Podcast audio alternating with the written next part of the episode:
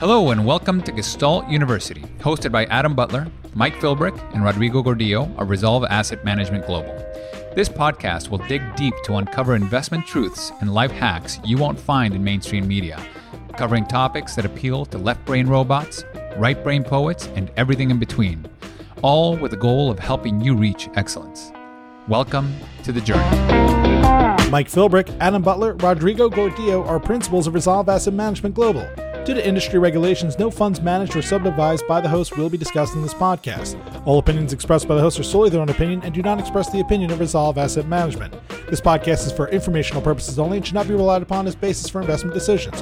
For more information, visit investresolve.com. This podcast is brought to you by the Resolve Long Horizon Investing Masterclass, a 10 part evergreen podcast series where Adam Butler, Mike Philbrick, and Rodrigo Gordillo of Resolve Asset Management Global explore an advanced investment framework specifically designed to steward quasi permanent capital with humility and balance. From the science of decision making to all weather portfolio construction to the value of diversified alpha and tail protection, this series provides a comprehensive capital management roadmap to improve outcomes for wealthy individuals, advisors, family offices, and institutions managing less than $10 billion. To listen to the series or read the transcripts on demand, please visit investresolve.com forward slash masterclass. Alternatively, you can find it on your favorite podcast player by searching for Resolve Dash Masterclass. Hello and welcome to Gestalt University. This is your host, Adam Butler. I'm the Chief Investment Officer of Resolve Asset Management Global. Today, my partner Rodrigo Gordillo and I had the pleasure of speaking with Alonso Gonzalez, whose family has owned a specialty glass manufacturing business in Mexico for several decades, very successful one. And his story, which I learned over a lunch at a conference in the Cayman Islands completely captured my attention because it's a story of innovation and using the best the technology has to offer in order to remain competitive in your industry and to continue to comply with or respond to the desires of an ever demanding global market that is increasingly aware of sustainability, environmental change, and general ESG objectives. Alonso has spent the last several years researching the evolution of technological change and has in particular zeroed in on a few megatrends, one of which is the move from energy scarcity to energy abundance. Alonso is a chemical engineer by training and brings an engineer's analytical mind to bear on this theme. And what he has discovered, I think, is incredibly optimistic and revolutionary. I think very few people have a good grasp of the potential energy or changes in our energy production and infrastructure that lies just ahead of us. And all of the incredible ways that the unlocking of our abundant energy potential will or can have such an incredible positive impact on our lives. So I'm really excited to bring this conversation to you. It substantially expanded my mind in a variety of directions. And for a person who skews toward seeing more of the risks on the horizons than the opportunities and reason for optimism, I have to say that this was quite a breath of fresh air. And I hope you find the same. So without further ado, I bring you Alonso Gonzalez with his theme of abundance. Hope you enjoy it. Alonso Gonzalez Rodriguez, who will going forward be known as Al for this podcast. But I guess, Adam, why don't you take it over, do our disclaimer, and do a full intro if you can? Yeah, full disclosure, I asked Rodrigo to uh, introduce Al's name because I'm clearly the underachiever on this call. This entire thing could easily have been done in Spanish, probably a lot more easily than in English, but I appreciate everyone's concession to do it in English. so, yeah, by way of background, I met Alonso at a conference in Cayman. We sat next to each other at a lunch where Alonso proceeded to spin the most remarkable tale about the potential to unlock an abundance of energy that would power, I think, what he has called an exponential age of knowledge. And Alonso was in the process of writing a book is much closer to being finished. The book, Alonso, maybe just let the readers know, or the listeners rather know, the name of the book and maybe summarize the major themes. And then I think Alonso is going to walk us through a presentation that zeroes in on the idea of energy abundance, where we are now and how we can get to a, a situation of energy abundance. But maybe Alonso, what motivated you to want to write this book and what's the book about? Yes, well, hi everybody. I hope my English is good enough to go through the through the whole presentation. But so about five or six years ago, Adam, I started noticing a lot of like anxiety in the world in many, many things. And for some reason, I had the same anxiety and I wanted to try to make sense of it. So I went to that rabbit hole and it took me for five years into a lot of work and analysis and, an investigation about why humans globally were feeling this anxiety.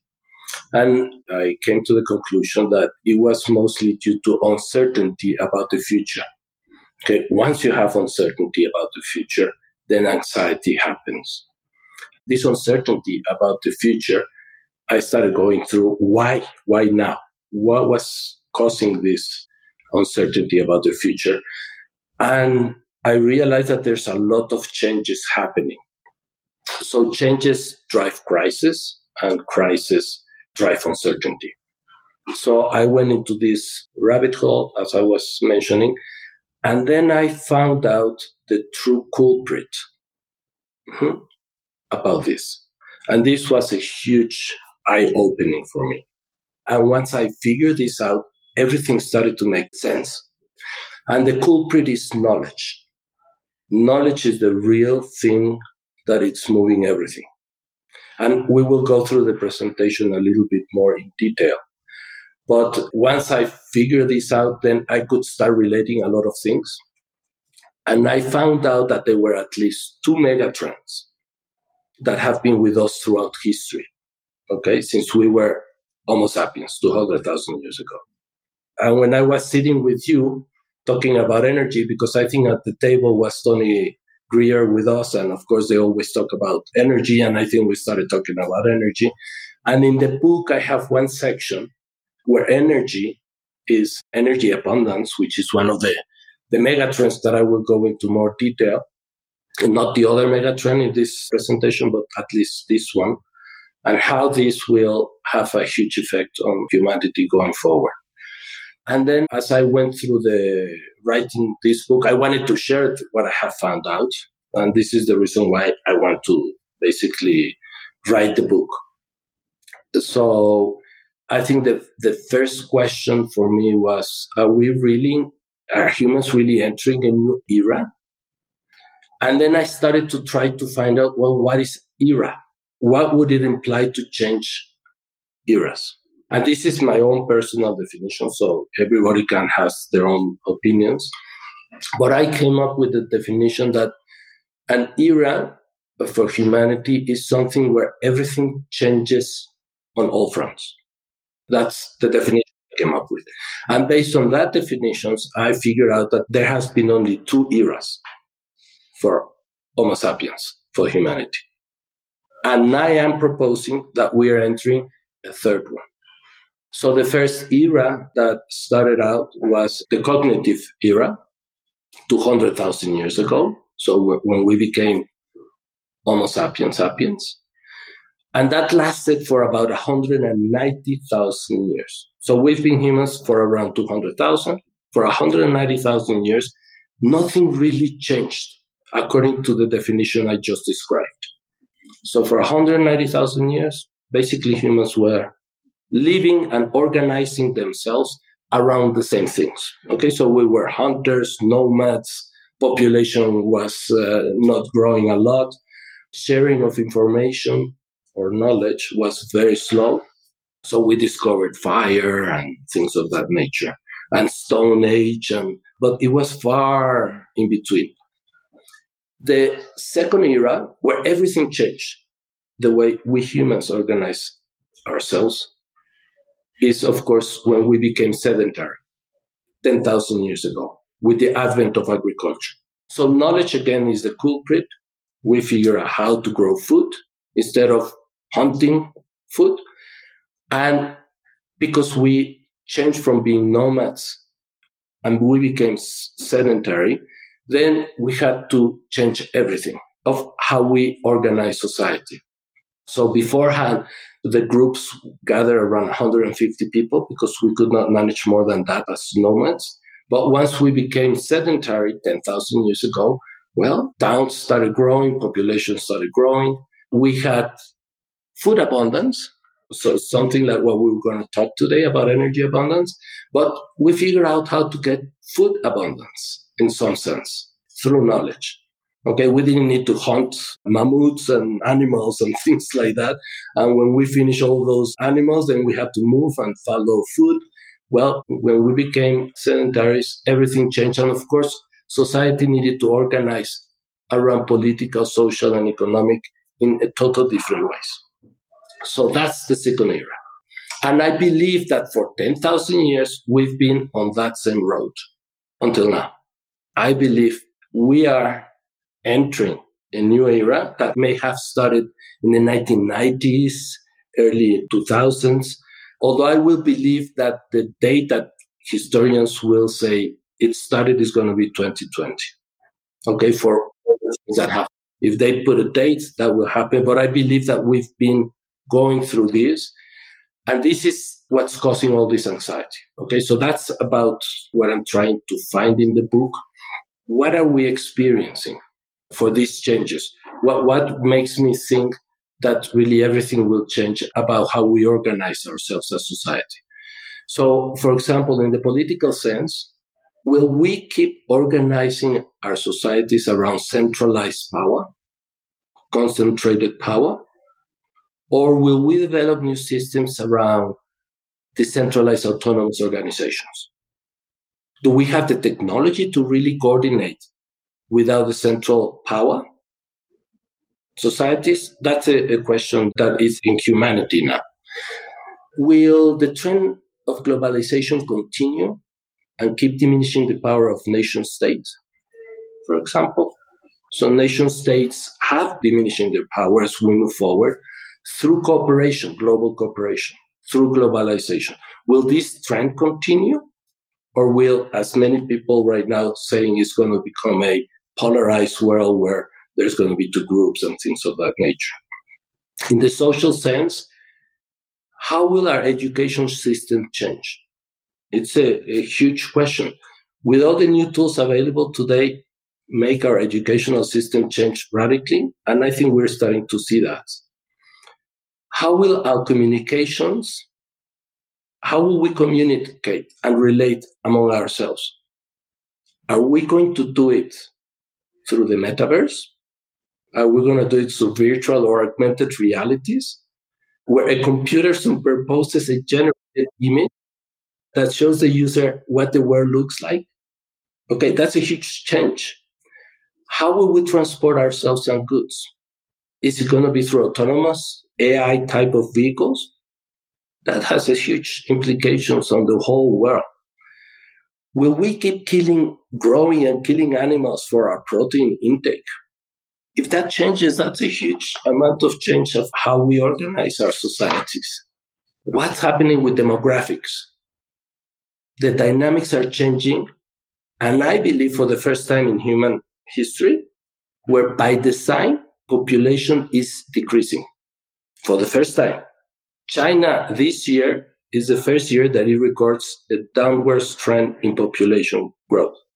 So the big questions that society is hovering around. And of course, all of these questions, I think the world population feels it. And this is what's causing all this uncertainty. For example, in the economic front, will abundance demonetize everything? Will abundance bring deflation forever? And if so, what will the role of money be? Will robots and AI take all, all our jobs? I mean, I, I work in a company, family business, where we have a group of manufacturing plant sites. We are feeling all of these things. Okay, we're in the glass industry mostly. So it's a very energy intensive industry. and the, uh, we need a lot of workers to produce things. But we are living, as, we speak, a lot of changes happening. So, what will work mean for the future? This is critical. Just work. What is work? How will work change? How will the change, climate change affect our lives? So all of these changes, of course, bring crisis, uncertainty, and anxiety. And I think one of the big things that will change is in the political arena. Because I believe that most citizens of the world really have no confidence on the ability of our political leaders to guide us through these changes. So we see a lot of populism, autocrats growing. We don't understand why, but there's a power vacuum that is being filled because citizens around the world really disapprove highly of their government in a generalized type of form. So this is like a huge introduction, but I think it was uh, just to set up the context about what we will be talking about. And I think we can go through the question if you want or whatever, if you have. Yeah, no, I mean, that was absolutely remarkable setup. I've got centralized power, role of nation states, social system changes, communications, metaverse, biosphere impacts. Like there's an enormous amount that you have. You know, we sometimes talk about the interconnectedness of all of these different dimensions of change as forming what some might describe as the polycrisis.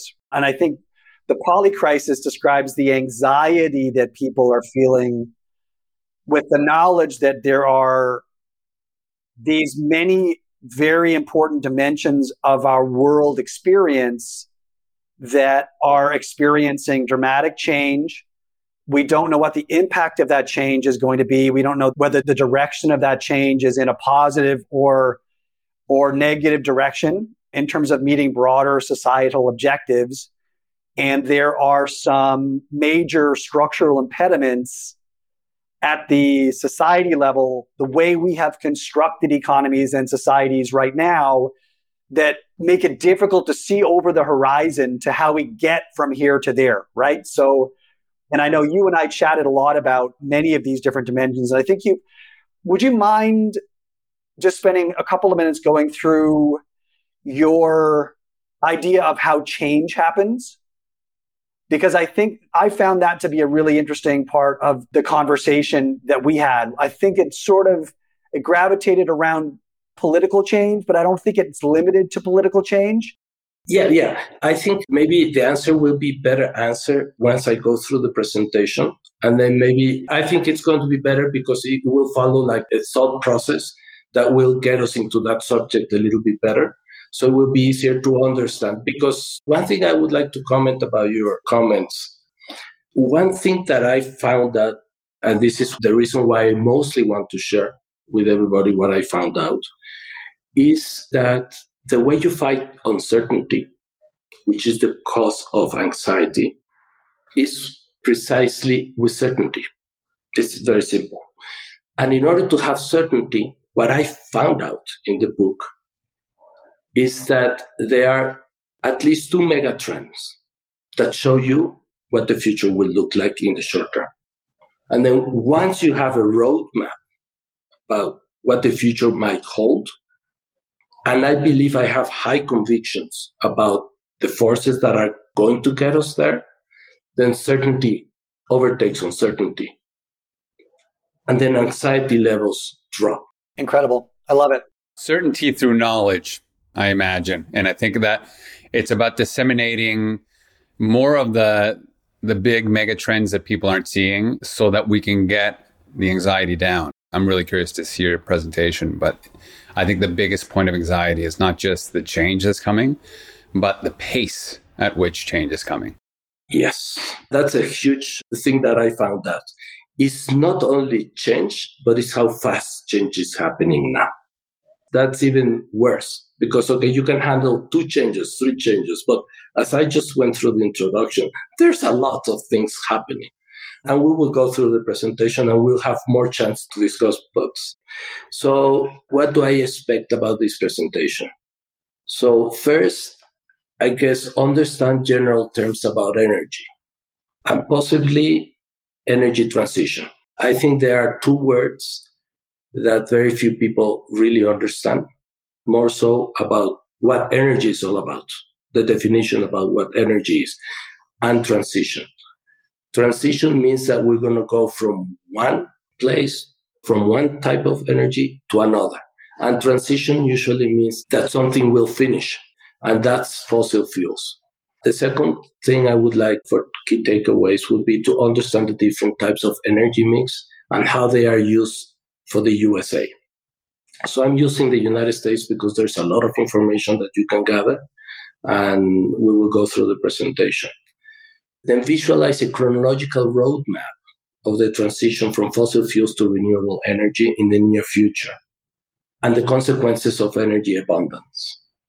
The next slide. New era, the exponential age of knowledge, which we've touched base about. So we're entering a new era of continuous change as never before experienced by humanity. So having major effects on all of our social and political and economic systems. And this is what we've touched base beforehand about uncertainty as the common denominator of our age. And I think this is a why now, which is really the critical question, I think. And why are we seeing this increased anxiety? And this is the culprit, as I was trying to mention beforehand, is really knowledge behind all of these things. And if we look at the y axis, we see that knowledge is behind technology. And technology is, at the end, scientific knowledge being applied to be used for humanity for something. Technology drives disruptions. Okay, and we will talk a little bit more about disruptions and the importance of disruptions. In the x axis is time. And why did I propose the name exponential era of knowledge? Because I believe knowledge compounds exponentially. So if we see through the graph, this is curve is an exponential type of curve, which means that everything suddenly happens. Linear thinking or linear change follows this line and is when things happen according to past experiences. Now, I think the key takeaway is that knowledge is the force behind all of the changes that are happening and more importantly, that knowledge needs to compound and it can only grow exponentially as long as it is exchanged and shared. This is the critical key takeaway that I found out. Why? So, throughout the 200,000 years ago that we've been talking about, knowledge compounded very slowly because it was shared very slowly. So, okay, we discovered fire and the Stone Age to make tools, but it happened far in between. Then a society started grouping together. Okay, so knowledge was shared more and trade was happening. And so things started changing a little bit faster, but still slow because in order to move from one town to another town in 5,000 years ago or 2,000 years ago, it required a lot of time. So sharing started to happen faster. So knowledge started to compound itself, but change was still slow. So we were still moving in this line. So even lower than linear. So things happen very, very slowly. And just to give something that I found out that, that I thought it was amazing is that humans until 500 years ago, we didn't know that we didn't know. And that blew my mind because that means that we didn't know that we were ignorant. And that was mostly because religion and the Bible pretty much had answers for everything. But 500 years ago, things started to change with the Renaissance.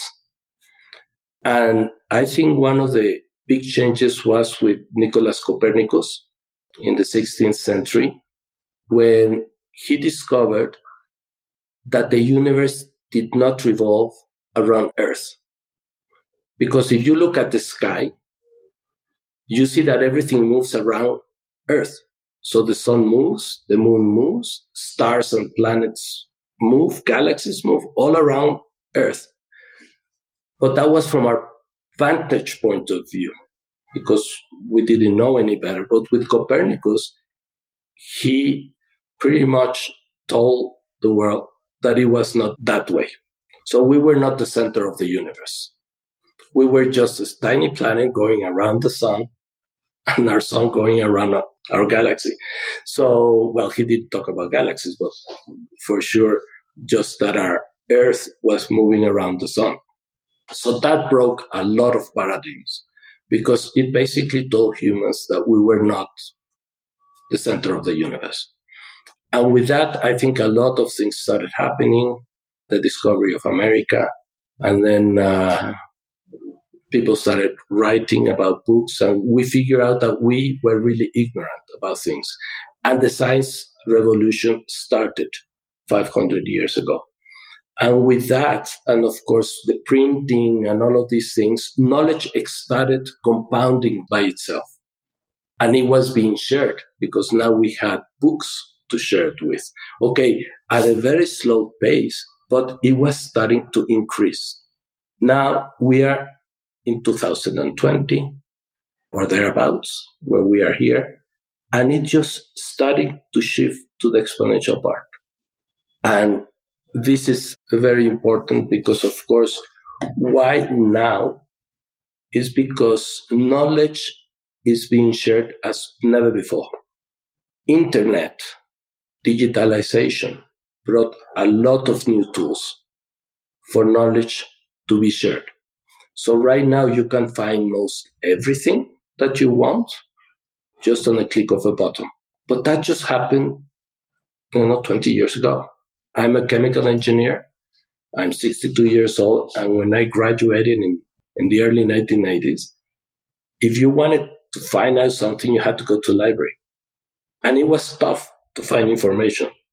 And some libraries had some information, but some others had another information.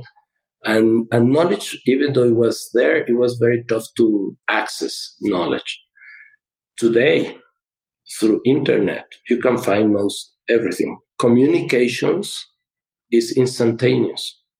So sharing knowledge is very easy. And this is why we're here. And this is why we're following this exponential curve. So knowledge is the culprit, drives technology, and technology drives disruptions. Now we need to understand a little bit more about disruptions because innovation is not disruption. And we will go a little bit more in detail about what disruptions mean because understanding disruption can help us figure out what the future will bring. So innovation is doing the same things a little bit better, doing new things. This is disruption. So disruptions making things that make the old things obsolete. So you use one thing, now you don't use that thing. And there are a lot of good examples of disruptions, like blockbusters versus Netflix, Kodak, analog photography with digital photography, and so on and so on. Now, Rodrigo, you were asking that it is accelerating. And this acceleration is because of the exponential part. So there's more disruptions happening now. And disruptions bring crisis. And crisis brings uncertainty. Now, this graph that I'm showing is very important to try to understand. So on the y-axis, we have adoption rates. When things go from one thing to another, making one obsolete, it goes through an adoption rate. The more adoption rate, the more, the faster the old thing gets out and the new thing gets in. Then you have time here. So as knowledge compounds exponentially, disruption S curves and adoption streams become faster. So because disruptions is a byproduct of knowledge. So it follows this same exponential curve. Disruptions mean crisis and crisis with it anxiety. And crisis is something that it is very important. Another word that needs critical thinking and understanding because crisis is really bring uh, things from breaking points, from desperation points, from anxiety to turning points. So this is the hope part of the crisis. So crises always bring opportunities for the future and better things. You need to go through crises in order to go from one thing to another thing. But typically, the new thing is always better. During disruptions, history can be your worst advisor. This is another key takeaway. Most people and linear thinking use the past to predict future events. During disruptions, you cannot do that because you're moving from one thing to another. Now, going through this, and now this is a curve that I designed and drew. So you can ask me questions about it if you have any, any doubts. But one of the things I figure out, I figure out three phases in disruptions. Phase one is here, is when I call it denial, and the player is the disruptor. Okay, so take going from in Kodak from analog to digital. So the player that defines the outcome in this case is the disruptor. Okay, so the guy that pushes digital photography or Netflix, or if you want Tesla with uh, EVs, it's a good example, maybe more appropriate since we will be talking more about energy. So let's say the disruptor in this case would be Tesla. The incumbents are in a denial phase. So when Tesla started in 2008, well, nobody paid attention to Tesla. They thought it was crazy. GM had already tried it and uh, electric cars were not possible. So they just simply says these guys are going to bankrupt. They are in the phase of denial. And it takes X amount of time. Normally in today's time, it's 10 to 15 years, this thing. Then you have the threat phase, which happens to be when adoption rate reaches a tipping point, which is 10%.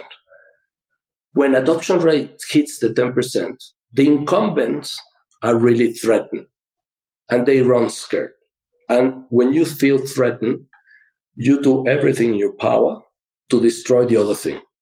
So in the car industry, for example, the threat phase happened around 2018 with the introduction of Tesla's Model 3, where incumbents saw that it was a better car it had mass adoption and it reached, well, the 10% tipping point was really reached this year.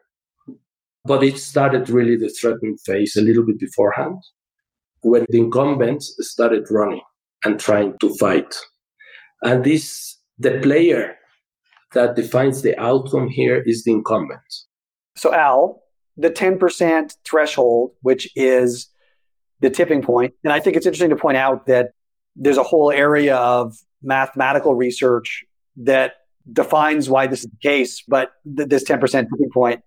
And we see it in flocks of birds and we see it in schools of fish and we see it all, all over the place in nature. This 10% is the square root of 100%. And you just need the square root of the total population to make a change. And, right? So I think this is really fantastic. And I'm just wondering so are you asserting that we sort of reached 10% EV electronic vehicle penetration in, for example, the developed world or in the US around this year? Yeah, globally. 2022, we reached that tipping point. And you are correct. The 10% is a mathematical thing. This has been studied through S curves. It's something that is widely available, let's say. Mm-hmm. Yeah, but in, in the EV scenario, which is very, very important, so we will go through the presentation, especially in the energy transition. I mm-hmm. believe moving transportation, let's say cars and trucks mostly, is one of the first driving forces that will move energy abundance. Okay. So yes, 2022, we reached 10% for the first time in EV adoption on cars, not on trucks. And it is globally. More so, the adoption rates in China are far higher than 10% as of this year, more in the 30, 40%. In Europe, in the 20, 25% as an average. Of course, Norway and, and other countries are in the 80% adoption rate already. In the US, it's lower than 10%, but it's moving very, very fast now. And then the third phase, which is the end game, let's say when the old thing dies and the new thing comes to life. And that happens when you have around 80% adoption rate and the game is over. The player that defines the outcome, which is this is very important, is not incumbent and it is not the disruptor. It's the end user. So it doesn't matter how much you want to have as power and all the power that you might have as an incumbent, it's not up to you anymore. Once you hit this tipping point, the consumer is defining this route, this law. Now, why is this so important to understand these phases? Because it gives you an idea of when disruptions will make things obsolete. It really gives you an insight about what the future will bring. So if you know where you are along this curve, you can predict the future with some kind of certainty. Predict the future not as, as to the direction, but as to the when things will happen. It was a huge takeaway for me, anyways. Now, this is what I was trying to explain at the beginning about megatrends. And I found out that knowledge is creating at least two megatrends one of which we will discuss in this presentation. Now, a megatrend is a force that pushes actions and behaviors in one specific direction. This is a huge key takeaway. Because if you know the direction and you know the direction follows from A to B, and it just goes in that direction, it doesn't go the other way, it doesn't go backwards, it doesn't go this, it really gives you the second point predictive tools about the future. So, for example, if you have a cup of coffee on your desk and you leave it sitting around, 100% of the times it will go from hot to cold. It kind of seems like stupid to think about this, but it is a huge, if you become conscious about this, it can give you a lot of power mm-hmm. because it always goes from hot to cold, not from cold to hot. If you leave a ball on a hill and you let it go, it will go from top to bottom. The ball will never go from bottom to top. So what I found out is about these two megatrends. So if these megatrends follow a direction. Now, a megatrend is not a cycle. However, cycles are typical within a trend. This is important also. So cycles move like this in a circular pattern. It goes here, things go back, and then they come back again. So it's a repetitive thing. History repeats itself. So then you can extrapolate the future from past experiences. But megatrends are not cycles. They move through it. It's like disruptions have happened within megatrends. Now, megatrends have been with us uh, these two megatrends that I found out in when I started studying all of these things have been with us since the beginning for many centuries, millennia. So if you want to check about these megatrends, you have the benefit of proof of history.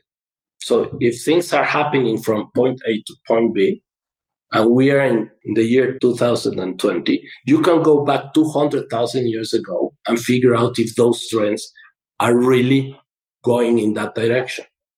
And if so, that means that probably they will go into the future. Now, I found at least two of these megatrends, I believe.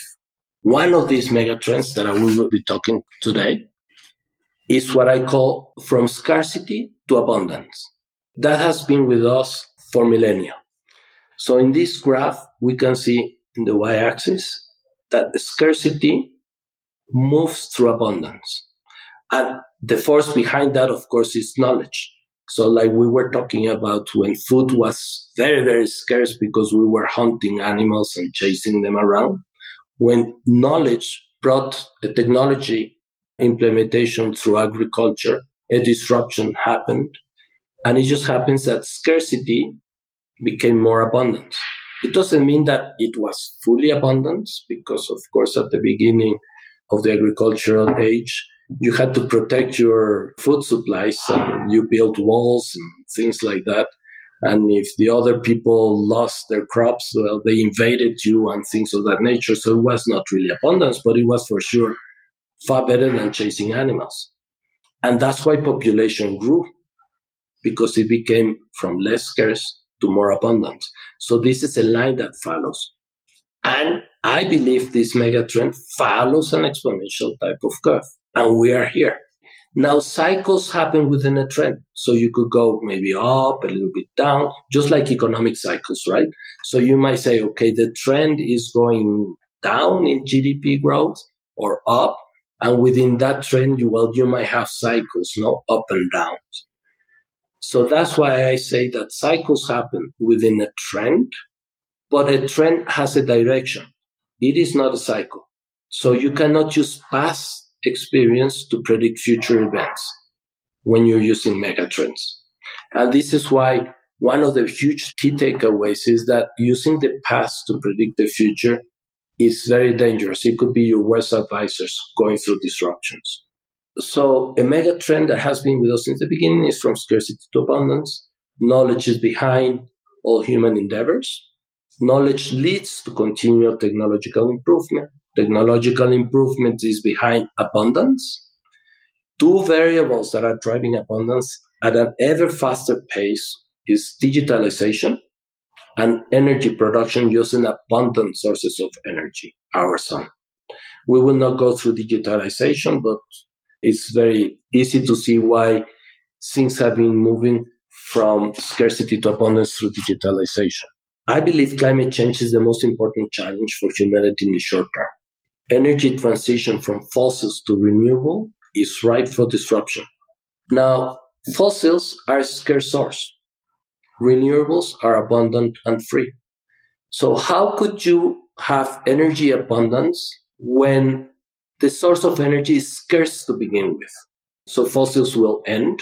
They're scarce. We have to dig them up. We have to extract them. It's an extractive industry. So you cannot think about going to energy abundance when you have a scarce input. I like to give this example. Air is the most needed substance for humans, right? I mean, we can live without food for weeks, without water for days, but without air, we will die within minutes. So air is the most needed substance for human. Yet it is free. Why is it free? Because it's abundant. So abundance, it tends to make things go down in price. It's deflationary by all means. The value change proposition for fuels, fossils, is expensive because of the extractive nature of the production. So in order the value chain. How much does it cost us to go from getting the oil to turning into useful things for humans? Well, you have to make a hole, dig the thing, then refine the thing, then store the thing, then transport the thing, put it into gasoline, and so on and so on before we can use it. So it's a very long chain. So there's a lot of cost involved in that we need a lot of energy to extract the oil to begin with. Now, imagine the other route. You have photons or wind, for example. They're free, right? They're hitting us all the time. They're not scarce to begin with. And that's the input. And then you put it through a windmill or through a photovoltaic cell and you produce electricity. That's it. You can store it nowadays, or you can use it right away. So solar and wind have no input cost in their value chain to produce electricity because photons and the winds are abundant and free. Why renewables? Why would that be the route to become energy abundant? And if that is the case, possibly in the future, even having energy free. Imagine the consequences of that. Just a thought. Energy is behind every human endeavor. More so, energy is a common denominator around everything that happens in the universe. So we should be very conscious about energy and what it means. So why renewables? Because it is simply the cheapest form of electricity generation is solar and wind. And if you look at this graph, you can see how the price of electricity in dollars per kilowatt hour or megawatt hour has been coming down. So in the red line, we have solar photovoltaic. And if you see, this is just a 10 year. Okay, remember the disruption graph that I showed you? That the first phase lasts between 10 and 15 years. The second phase, which I forgot to mention, but if you go back to the graph, it's the amount of time in the first phase divided by two. So that gives you pretty much good idea of when things will happen. I'm going to go back just because it's important. And I forgot to mention this part. So if this takes X amount of time in the first phase to the second phase, from the second to the third is X divided by two. This is just round numbers, okay? They are approximate. It could change. And it will probably change as we move in the knowledge curve more in the exponential part. Things will happen faster and faster. So this this will probably change, but this is just an approximation, okay? So if it takes you 20 years to go from effectively zero adoption to that turning point at 10% adoption, then it takes you 10 years to get to 80% adoption when it's game over. The end user is completely in control of the growth of the new and adoption of the new tech. Yes. So, for example, if we take the Tesla case, because it will come in, which I believe is a very, very important first step to to moving to energy abundance. So Tesla started here, or EVs for that matter. It wasn't Tesla before; it was another company. But let's say what it happened around 2005. So here it's 2018. So that's what, like 13 years, right? 14 years. So from 2018 to the end game, it will be seven years or thereabouts. 13 years, around seven years. So this is 2018 that means that the end game in the ev transition will happen anywhere between 2025 and 2027 we're in 2023 so 2023 24 25 26 27 so within the next five years i predict more or less okay plus or minus two years or plus two years possibly it will be the end game. Incumbents will lose, disruptors will win, and it will happen. So, Al, are you asserting that by sometime around, let's be conservative, and say by 2030, that you expect there to be 80% EV adoption? Now, is that, I think what you're saying is that, that 80% of new cars will be EV cars. Is that not like 80% of the cars on the road will be EV cars, but rather that 80% of new cars sold will be EV cars. Yes, but I, I will have another comment based on the cars running on the roads, because of course it takes maybe 15 years before the whole fleet moves or changes, right?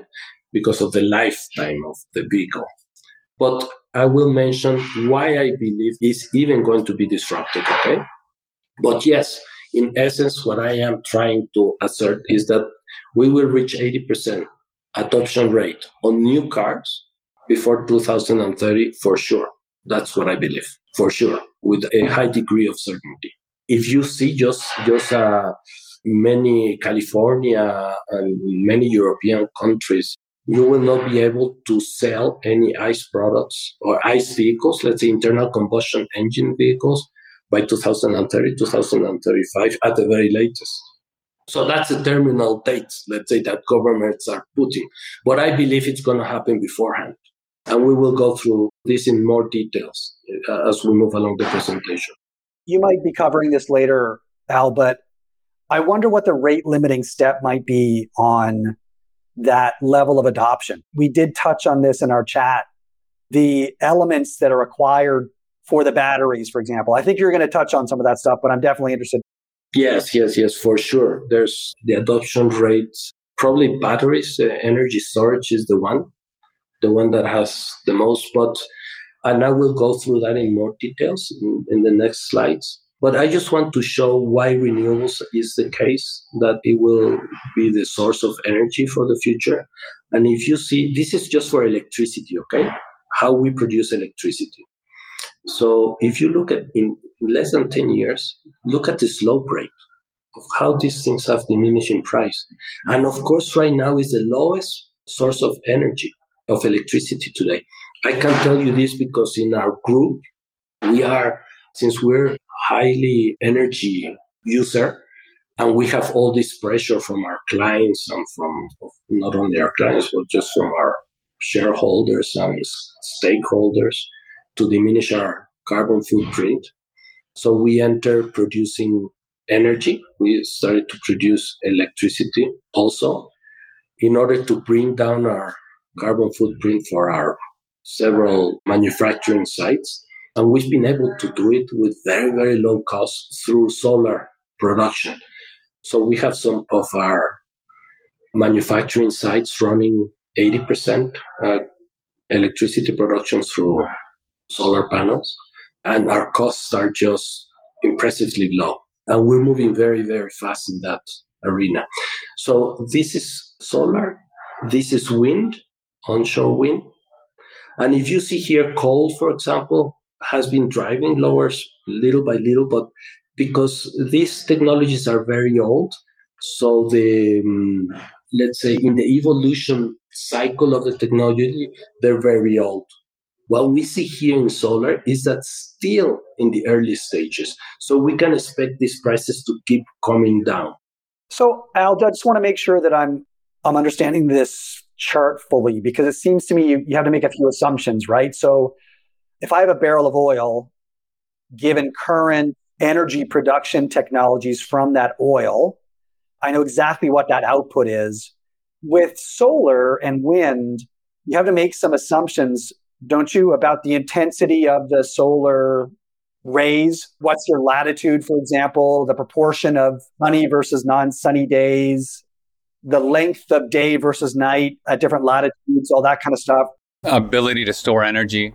Exactly. Yeah. All of these things are kind of new. They're just happening as we speak within the last five years or six years, seven years. So, so energy storage was something that was never talked about. And because we have never really stored energy in our past, well, you store it through, let's say, gasoline and things like that is kind of the storage, right? As long as you're not using it, it's there. So once you burn the thing, then you have access to the to the energy. But just to give you some concepts, electricity is a just-in-time product in the world. That means that there is no spare capacity. It's real time, on demand. And it doesn't follow a straight curve, a straight line throughout the day. Because at night you don't use electricity, and when you get home you use a lot of electricity. So it's an S curve, right? The demand supply within a day follows a sine wave, something like that. So imagine that everybody comes home at seven or six o'clock and they turn on their TVs, computers, uh, refrigerators, and whatever. The demand goes higher. And you know what electricity utility companies have to do? They have to turn on more power plants at that exact moment to follow the curve. This is something that we need to understand because as we will go through the presentation, electricity is at the heart of energy abundance. We will not get through energy abundance if we don't turn everything to electricity. Electrons will be our primary source of energy. This transition means that we have to get rid of fossils to produce electric energy or fossils to transport. And we will go through that. But what happens with this system of just in time, let's say, dynamics from the supply and demand of electricity production, is that the price of electricity is set by the marginal cost of energy. That means the last portion of the energy that is produced is what the cost of energy is sold to customers. Mostly. Most countries in the world use this formula. This is very important to understand. That means that, for example, if 90% of the energy were to be produced at this cost with solar, but because you started on 99% was to be produced with solar, because in order to sustain the grid for that one last percentage, you use a peaker plant. The cost is 175. That means that the price for that time is set at $175. This is why prices in Europe are so unfair. A lot of the energy in Europe is being produced of electricity with this war of Russia and Ukraine at these prices. But because the marginal part of cost of energy for that last kilowatt that is being produced has to be used with gas that it's imported with LNG and, and the gas prices from Russia and whatever, electricity prices went so much high. Imagine the profits that the companies were making. Yeah, so I was wondering. So I was starting to feel really stupid. like, how is that possible that the equation works that way? Do you understand the thinking? It's kind of dumb. And the reason why that is, is because we don't have energy storage. We have never had electricity energy storage until now.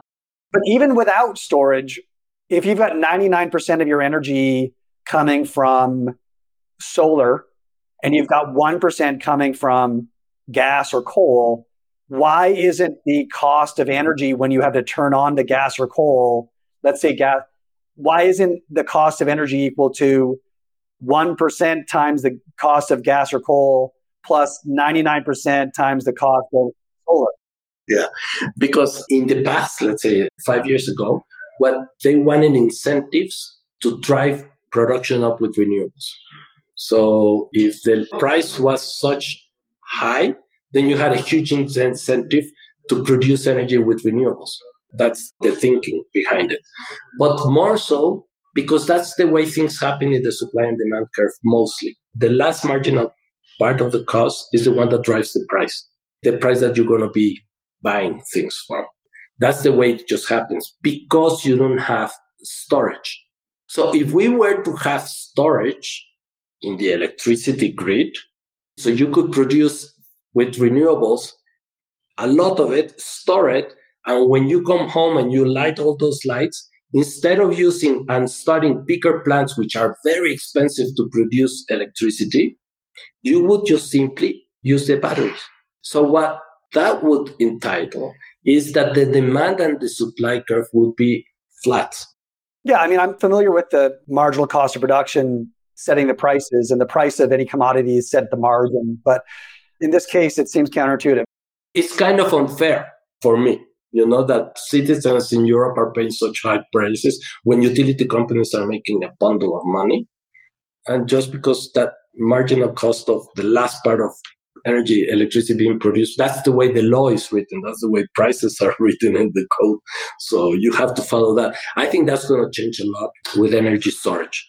Here we see the price of lithium ion batteries. So this is the storage. We're mostly using lithium ions batteries, let's say for EVs and computers and iPhones and things like that. In the utility higher volume, let's say, of energy storage, there's many other type of batteries being used, not only lithium based. But you can see the trend following this downtrend. I don't know if you've heard about Wright's law, but Wright was an engineer that figured out that for every doubling of production, capacity increase, the price comes down X amount. And if you take the slope of this curve, it brings you down to, let's say, maybe in this case, and I'm just inventing a number, it goes, goes from $7,500 to about 180 If you take the slope, it pretty much tells you that maybe 20% for every doubling of production, you will decrease the price of the good. Obviously, this is going to begin to be asymptotic at some point as the cost of production is no longer about all of the capital investment to produce, but is rather set by the cost of the inputs, right? Exactly, because if you see it in this graph that I'm showing, like coal, it decreases very slowly through productivity increases.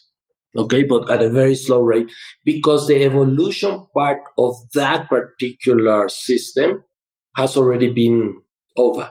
You cannot decrease cost below that. But if you look at these new emerging technologies, they still follow the Wright's law very steeply until one point where it stops. The cost of creating photovoltaic cells probably can approach zero because what are the major inputs? It's copper, but it's mostly silicon, if I'm not mistaken. Silicon glass and things of that nature. But then again, as we have seen in like in energy storage, the chemistry is changing as the evolution happens. Okay, so in the lithium batteries, in this case, this will keep going down because, like here in, in 2018, which is a lot lower now than this cost, of course, they're way below $100 now. Because, for example, take EV batteries. It started using, let's say, high percentages of, or not, they're low percentages, but they had cobalt, which is a very scarce resource, nickel, and things of that. Now they are figuring out through this Wright's law, because competition and knowledge is compounding, they figure out, oh, well, we can do without cobalt. Oh, okay. How do we do that? And it's new technologies start happening, because we're still in the evolutionary part of these new technologies. So Wright's law is still very present in these technologies. So we can see that these prices are going down.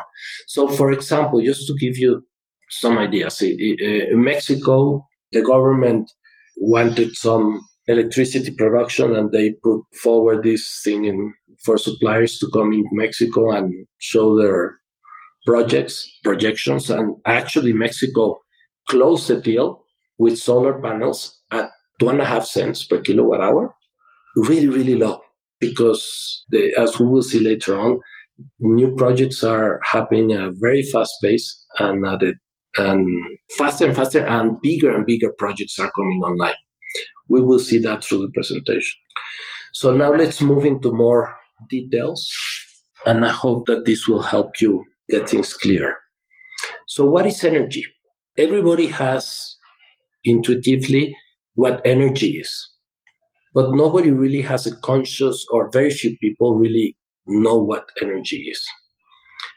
And energy is very simple for the universe, actually. Energy is the ability to do things, to do work. Energy comes in various forms. People think that there's just one thing of energy. And no, energy has different types of energy.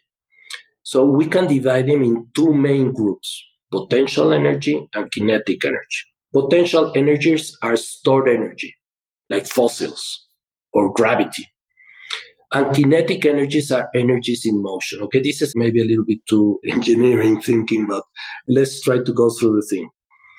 Okay, energy is the ability to do work. So work is done when energy changes from one form to another. So you cannot do things, you cannot do work if you don't move from one type of energy to another type of energy. Energy cannot also be created or destroyed. In the universe, there's just the same amount of energy in different forms. And in order to do things, it has to go from one thing, one type of energy to another. Fossil fuels are chemical energy. This, this type of energy called chemical energy stored in the bonds of matter. Chemical energy is one type of potential energy. Out of these two, fossils fall into this category. In the next two graphs, we can see how the United States uses energy. So how do we use energy? What is the work that we use out of energy?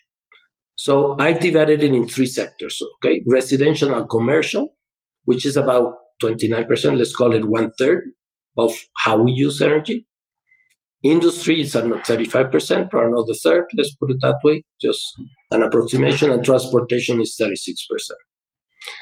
Mostly the way we use energy is to space heating and cooling, water heating for lights, electricity, home appliances, okay, like washers, refrigerators, computers, TVs, etc.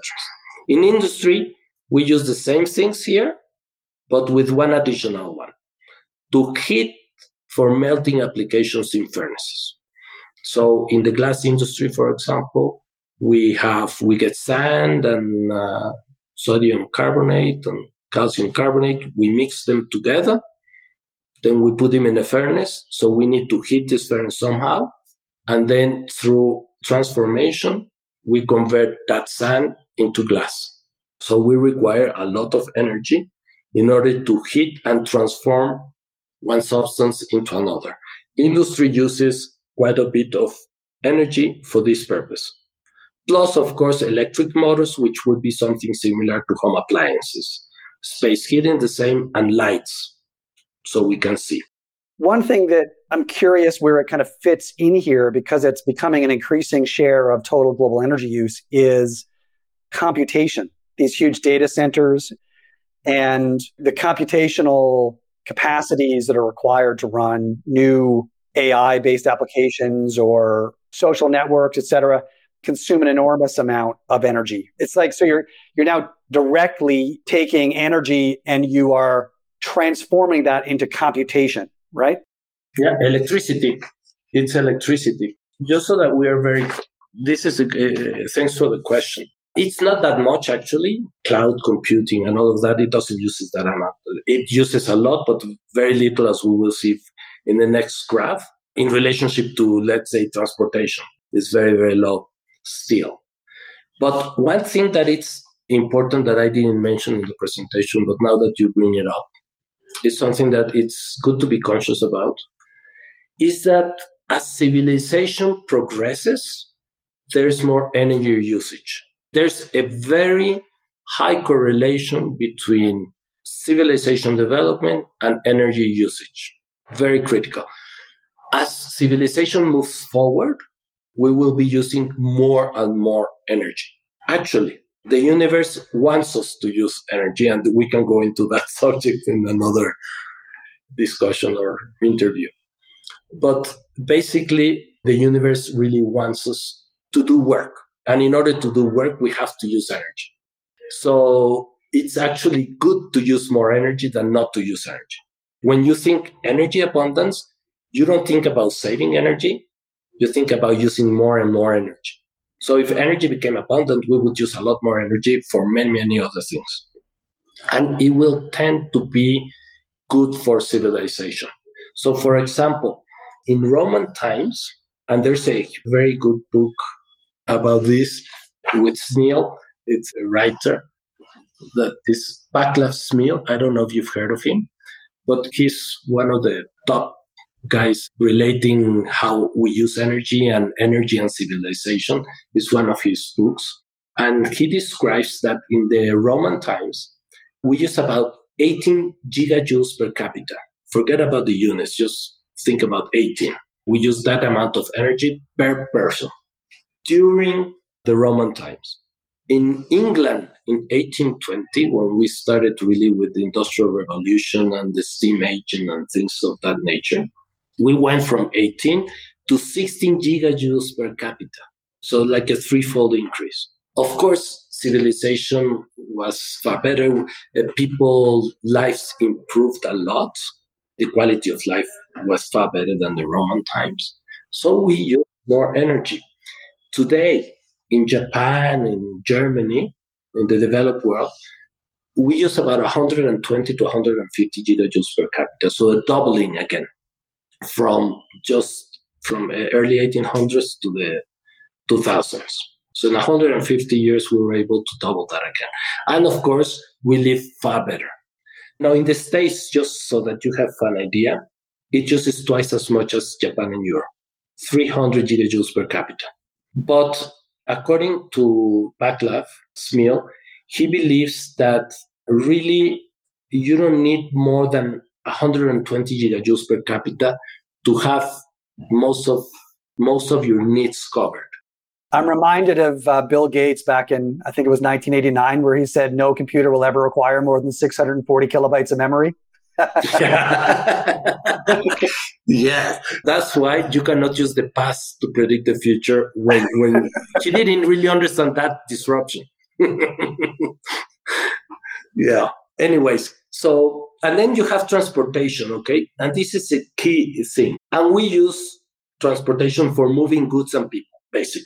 So that's another use of energy. Now, this looks kind of scary But we have to go through it because after this graph, you will have a really good idea of how energy will be disrupted and become abundant. But we have to understand where energy comes from, how we use it, how we waste it.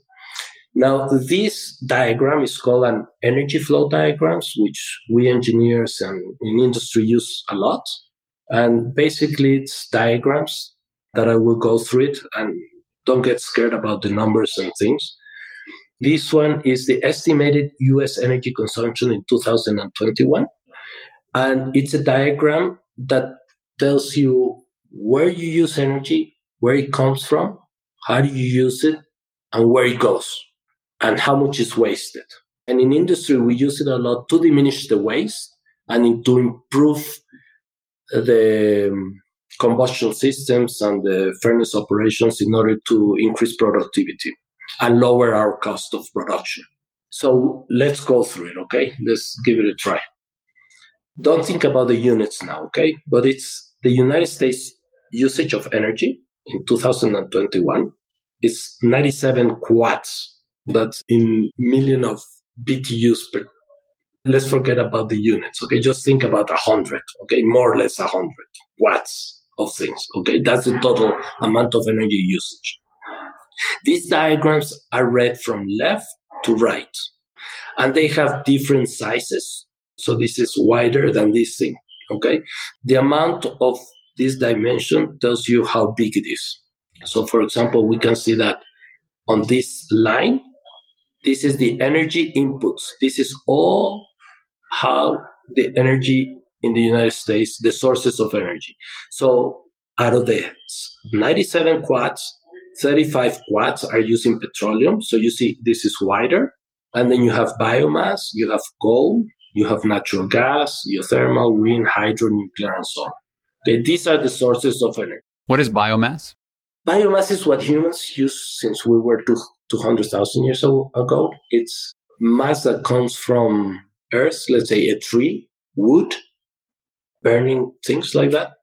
Now, this is important because we're growing for example, out of biofuels. I don't know if you've heard of them, but we grow instead of for, for eating corn and things, and then you process them and, you, and then you produce. These are called biofuels, which is a kind of biomass. This is organic things that you can burn, basically. Okay, you need to burn to combust them to produce energy, and it tells you how much we use the United States used in this particular year. So 35 watts out of 97 were oil, biomass 5, coal 10, natural gas 31. Okay, so these are the big ones. These are called, these are fossil fuels, let's say, in this arena. And from here up, well, there's renewables or nuclear. These guys do not produce carbon footprint. They do not affect climate change. They do not produce gases that hit the earth, let's say. Now, moving forward to the right, in the pink is the usage of energy, which I just tried to describe in the previous slide. So we use transportation, industry, commercial, and residential. I lumped these together in the past slide just for practical purposes because they use basically the same type of uses of energy. And then as we move to the right, we can see, and this is very important, this is a huge key takeaway. Out of all of the energy, out of the 97 quads that we input, we actually only use 31. So 30% of all the energy is actually turned into useful things for humans. What is called here rejected energy is energy that just is wasted. So can I just stop there because I, I do want to understand. I've always understood clearly when you have a nuclear power plant that you don't really stop the energy generation process. It happens, and when you can use it, you use it. When you can't, you just let it go. How is it that petroleum in a just-in-time system can't be turned on when it needs to be turned on and turned off when it needs to be turned off? Well, how is there rejected energy coming from petroleum or biomass or coal? Okay, so let's go through this one because it's a big one. You see how thick this line is or the, how wide? So we start with 35. Some of the oil, oil, this is the just oil, okay? There's nothing about coal or natural gas or anything. It's oil, what everybody talks about. So 35 input, 24 go to transportation, 8 go to the industry.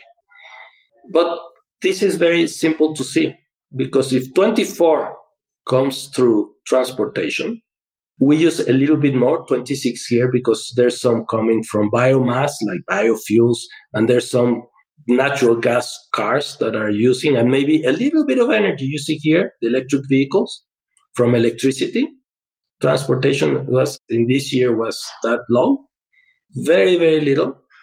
So 27 quads out of all of these things, which is the largest one, was used for transportation. But you know what was actually used to move the thing? Cars and only five.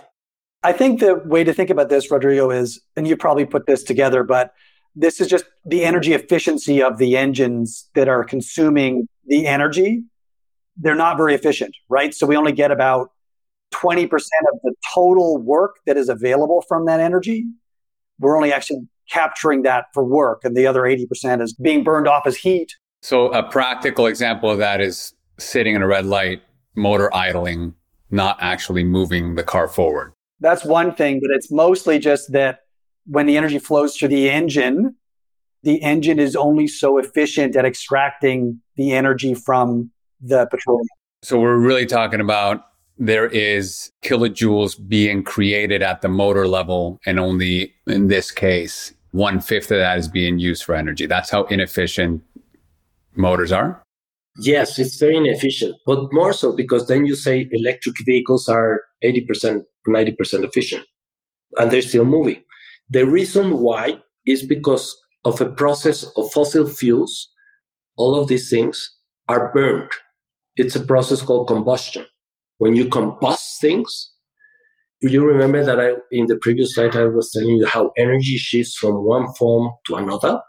Well, in the combustion process, when you just burn the gasoline or the diesel in this motor, part of the energy is used in mechanical energy that you transform from chemical energy from fossils to mechanical energy, which is movement energy, how you move the wheels and things like that, which actually is what you actually use. But the other part of the energy from the chemical, the fossils, is lost through thermal heat. That's another form of energy. Heat. You heat the ambient and it just goes off. So in combustion processes, because we burn fossil fuels, we don't burn solar. We don't burn electricity. We don't burn solar to produce electricity. So this process of combustion is very, very inefficient. And this is what is driving this amount of wastage. So if we wanted to substitute these 24 quads of oil or million of barrels per day, you would only need to really substitute with more efficient engines five. Now, just to be clear, uh, Al, that is the total energy produced through combustion of petroleum, right? It's not like E equals MC squared level of potential energy within the oil, right? Right energy just shifts from one form to another and in the process produces useful things or work. It just happens that when you use fossils, in the combustion process that you need to go through that to use to do actual work, you lose a lot in thermal energy. So you don't want to use thermal energy. You would try to avoid thermal energy as much as you can in order to drive efficiency. Here, for example, coal plants. Okay, you see coal, mostly the coal of the fossil fuels, what is it used for? For humanity, to produce electricity. Now, electricity, this is a critical part of what is going to happen in the future, in the near future. Electricity was discovered in the in the 1900s, but it was actually put in practical uses in the 20th century, right? So it's not that long ago that we invented this type of. This is another source of type of energy it's a kinetic energy. It's elect by the electrons, which is called electricity, electric energy. It's one form of energy, like chemical energy, mechanical energy. It falls into the kinetic types of energy, like thermal energy is kinetic energy. electric energy is kinetic energy. This is a critical aspect of understanding why transition is going to happen. So if you look at how we generate electricity today, it's mostly done through the blue line, which is natural gas power plants, combined cycles and peaker plants. They produce electricity. The other one is coal production. And then these things, if look at this, the same diagram, how much is wasted? You see, wasted energy, 23 quads out of 36 quads. Can you see that? I mean, this is impressive how inefficient combustion processes are. These tw- we only out of the 36 quads, imagine 97 quads, 36 are used for electricity generation. We can use only 12 comes out of it. We use mostly in residential, commercial, and industry. As I was telling you, for motors, for computers, refrigerators, and things of that nature. But look at how inefficient the process is thanks to natural gas and coal. And one of the byproducts of the combustion process it's CO2. Okay, so hydrocarbons, it's a molecule composed of carbon and hydrogen mostly. You add air or oxygen from the air, you burn the thing, you produce CO2, which is what is driving climate change. It's a very powerful gas invernadero. What do you call that in English? It's a greenhouse gas.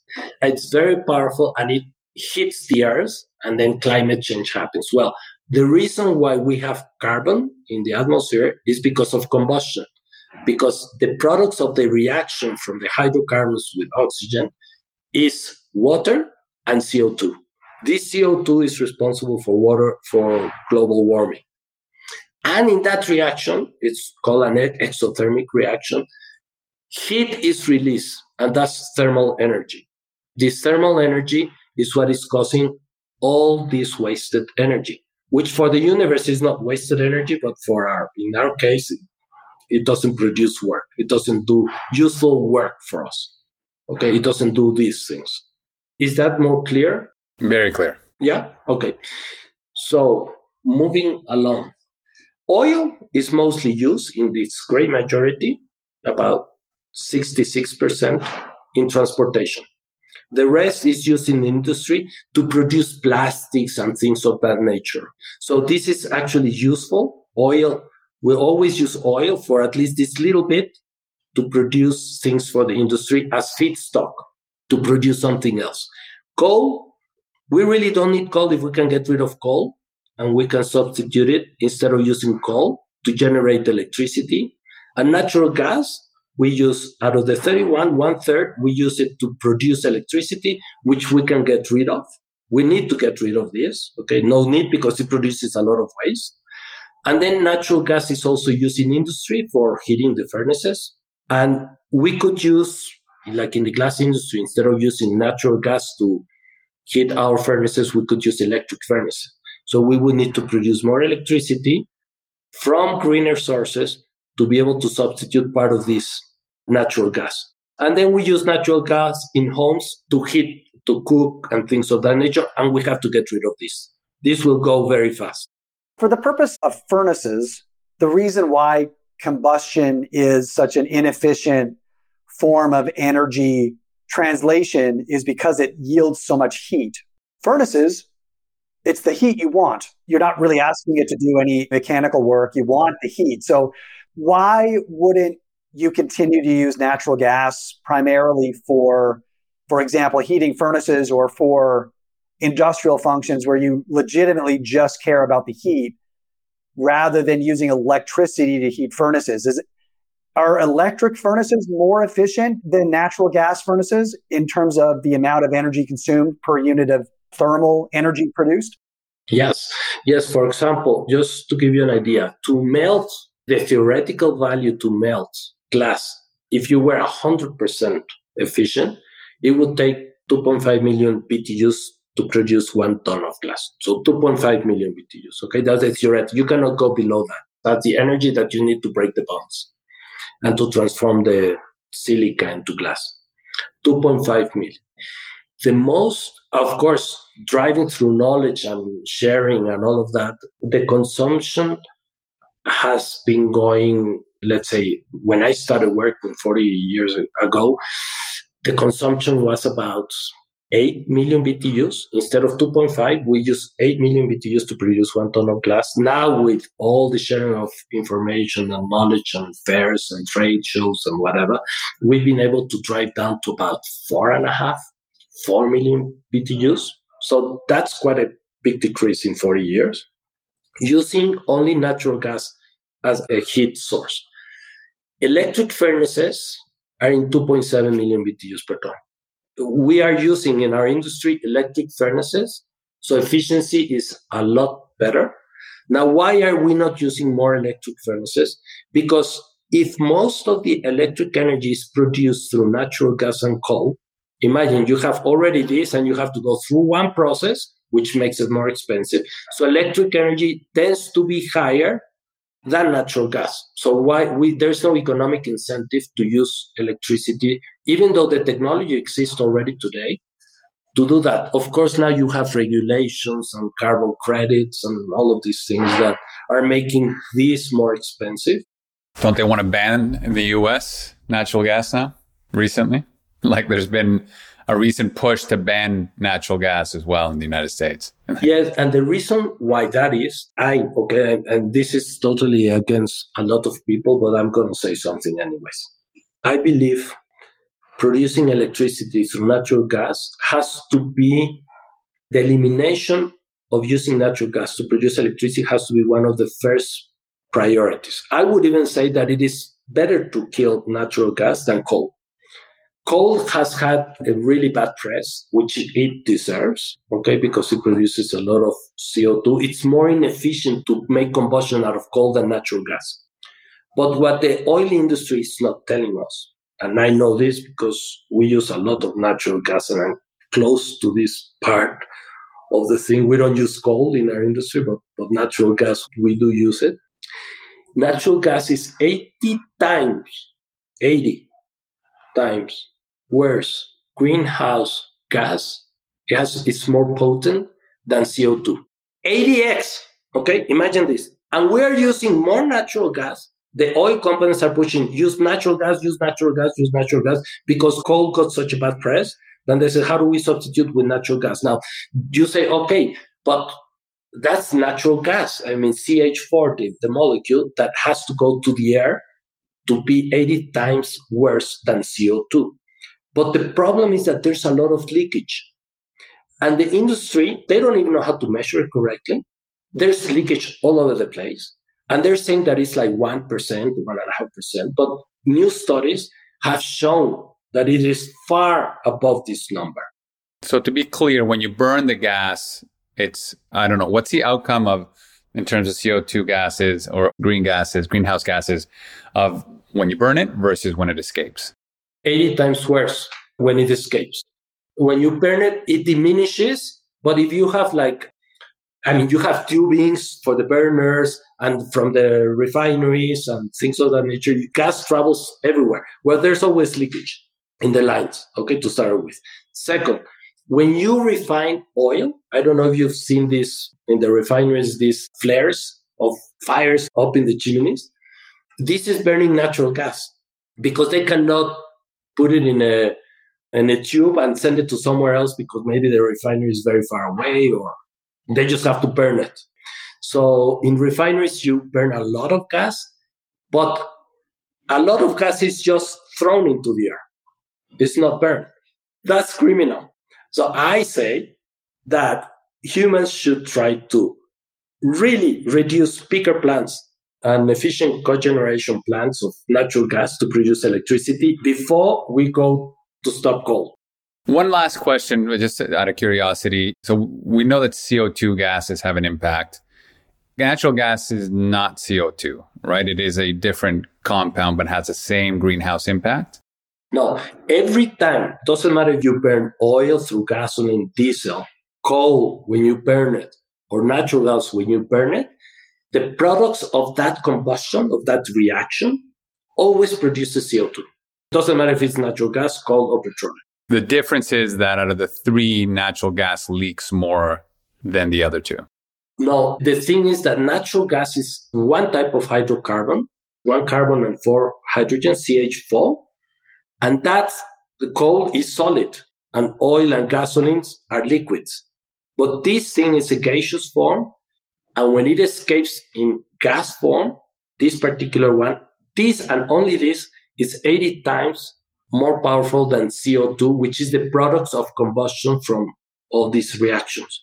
So the problem is that I believe there's not really good sensors to measure the leakage of CH4. I think there's going to be a lot of improvement. And we, sh- we are starting to hear a lot of talks about banning natural gas because of the leakage of CH4 molecule before it gets burned. Al, what do you estimate to be the leakage factor? If it's not 1%, what do you think it could be? I have no idea, but some studies have shown to be 3, 4, 5%.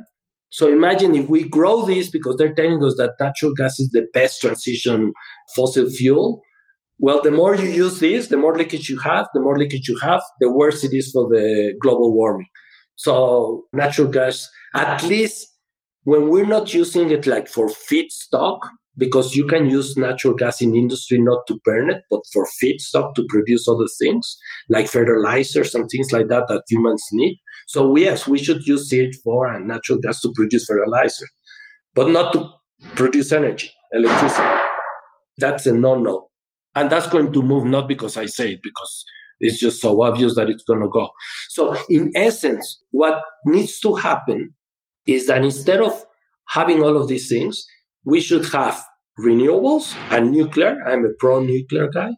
And we should have all of these forms of energy, produce electricity, grow this electricity generation to turn it into useful work for heating homes. Instead of heating your stove with natural gas, we should use it with electric stoves and things of that nature. In industry, we should cut at least 50% of this natural gas to heat and use it through electric energy. And instead of using gasoline and diesel here, we should come from here, put this little line a lot bigger and convert it. This is EVs. Now, why are EVs so important? Because this is the biggest source of inefficiency in the world is transportation. It's the biggest use of oil. So you see 24 out of 35 quads. Imagine there's 100 million barrels of oil produced every day. The US consumes 20 million barrels of oil every day, 20% for the world. Out of 100 million, 55 million barrels of oil approximately are used for cars and trucks. And I'm not talking about turbos in airplanes, nor boats, nor anything like that. Just keep this number in mind. And you can see it in this graph. Pretty much 24 out of 35 this is a little bit higher because you have the airplanes and boats and turbocene and other things that you refine. So oil you refine to produce gasoline for cars, diesel for trucks, turbocene for airplanes and things like that. And we can see it here more in detail. So this is from the EEI in the US. This is, you see, this is the input. About 20 million barrels per oil per day per oil is the US what they consume. In gasoline, 8.8 million barrels. Of these 20 million barrels that you consume every day in the US, about 9 million are used for gasoline. 96% of that gasoline is used for transportation. Some of it is used for industrial usage and things like that. So the majority of gasoline production is to transport things. Where do we use gasoline? In internal combustion engine in the cars. This is the industry that is going to get disrupted. Distillate fuel oil or diesel, 77% goes for transportation. So that's about 3 million. So out of the 20 million, 11 million barrels of oil are used for transportation in the car and the truck to move goods. Key takeaways from the flow diagram. So the use of fossil fuels is highly inefficient. Only around 33% of the total amount of input energy is actually used to do work for human activities. The rest is wasted, mostly in the form of heat as a result of the process of combustion from fossil fuels. In the US, fossils, that means carbon, natural gas, and oil, represent about 80% of the input energy mix. These guys here represent 80% of the 97 quads. 36% is used in oil, whose main 55% function is for the car and truck transportation. This is a number that we have to keep up in mind to understand what the future will bring us. The USA consumes about 20% of all of the oil in the world, or about 20 million barrels per day. Now, this is critical to understand. The transition from fossils to renewables needs three steps. This is the process, the way we have to think about it. One, it has to be electrification, meaning that instead of using this, we have to mostly use electricity as the primary source of energy to do work. That's called electrification. Point number two, how we produce electricity has to be from renewable sources.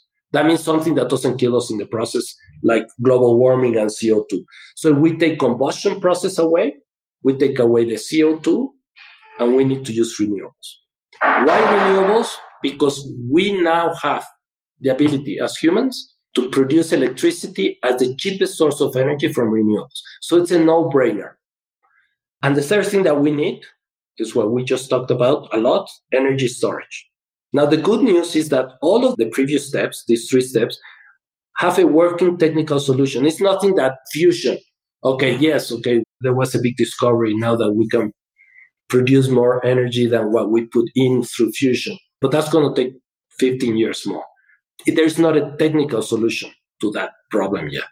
But for all of these things, there are technical solutions as we speak. So the problem is not technical in nature. It's not about knowledge or technology. It's, we're in the disruptive part of the cycle. The only real challenge for humanity is scalability or the velocity of implementation. Prices for all of these three steps will keep coming down following Wright's law and the evolutionary stage that these technologies are right now. And this is just a graph showing that oil has only about 20% efficiency. Imagine 80% is wasted as heat. Natural gas and oil to produce electricity, it's around 50%. And natural gas uses in residential and commercial, it's a little bit better with 65%. So electricity generation by type, just some data. Solar plus wind only represent around 12% of electricity generation in the US versus around 22 in Europe.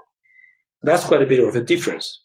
All renewable sources, hydro, geothermal, solar plus wind plus nuclear, which is not, let's say, renewable, represent around 40% of the electricity generation in the US versus two thirds in Europe.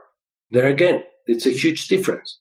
Natural gas and carbon represent around 57% of the electricity generation in the US. The combustion process uses used by these fuels, fossil fuels, is highly inefficient, between 40 and 66% of wasted heat. Okay, so in the car industry, it's 80% wastage. To produce electricity from fuels is around 50%, 40 to 66%. This is just a diagram showing, and I'm going to go very fast through all of this, but how electricity is produced in, in the world. So you have the US, okay, again, 20% from renewable sources, geothermal, wind, solar, hydroelectric, 20%. In Europe, in Germany, which is close to Europe, 45%. Nuclear in the US is 20%, in Europe is 11%. So if you add these two together, that's about the 40% that doesn't cause CO2. In Europe is 66%. Japan is very low. Japan is 20 and 4. So they use a lot of natural gas to produce energy, the same as in the States. Coal, the same as in the States. But look, for example, China. China, which is a big country to follow, and India because of the population size. The renewable is 28%, India is 18%. Nuclear is very low still in, in China, 5% and 3% in India. Look at coal.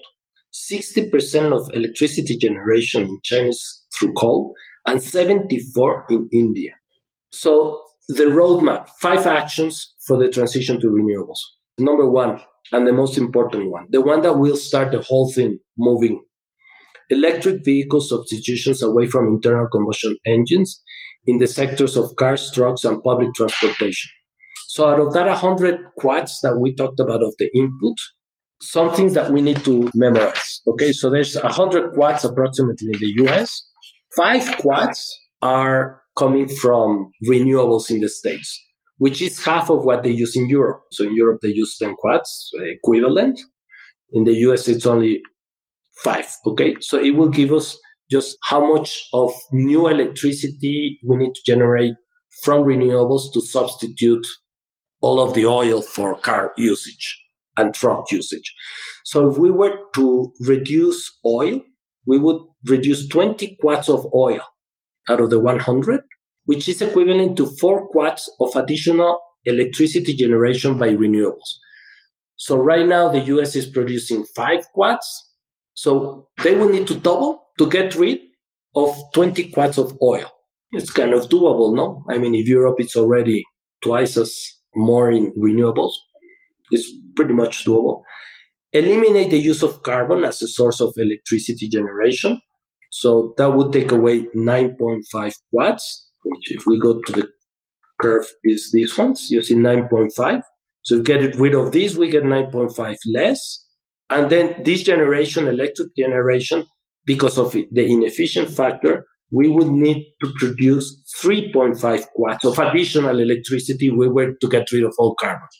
If we eliminated natural gas to produce an electricity, which it's around 11.5 watts, again, these ones, you see 11.6, we were to eliminate that, we would need another 5 watts of additional electricity generation. A 50% substitution of natural gas in commercial and residential applications Instead of using natural gas in homes, we could use heat pumps, solar panels, batteries. We would require three quads of additional electricity and we get rid of four quads of natural gas. And then in industry, we were to substitute natural gas and oil usage in industry, mostly in the form of heating and combustions. If we were to have electricity prices coming down, then industry would move very fast to substitute natural gas instead of electricity instead of natural gas.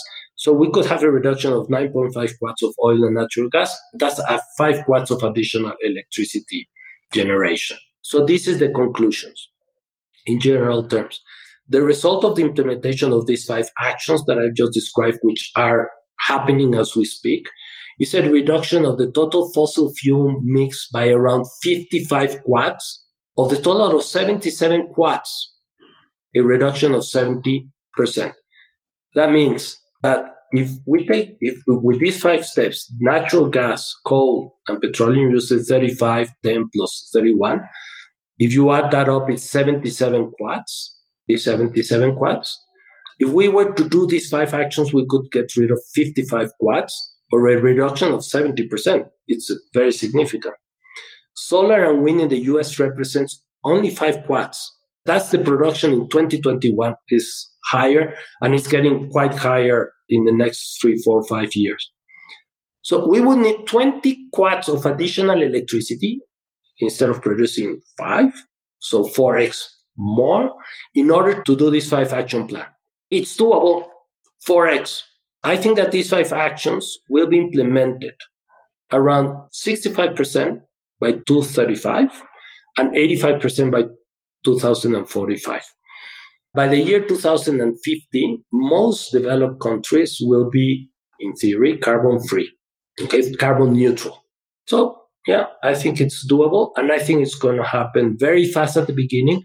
So the graph will look something like this very fast at the beginning, and it will s- slowly decrease with time. So we will see big changes before 2035 we need to remember too, right, that energy consumption grows at about the same rate as GDP, right? So if we sort of expect global GDP to grow at two to two and a half percent per year in terms of real output, then we'll need 20% more total energy by 2030 than we're seeing now. But just scale those numbers. Yes and no, Ara. I agree with that absolutely. There's a correlation, as I mentioned before, between development and civilization and GDP growth, with energy usage. That's a correlation that it's intact.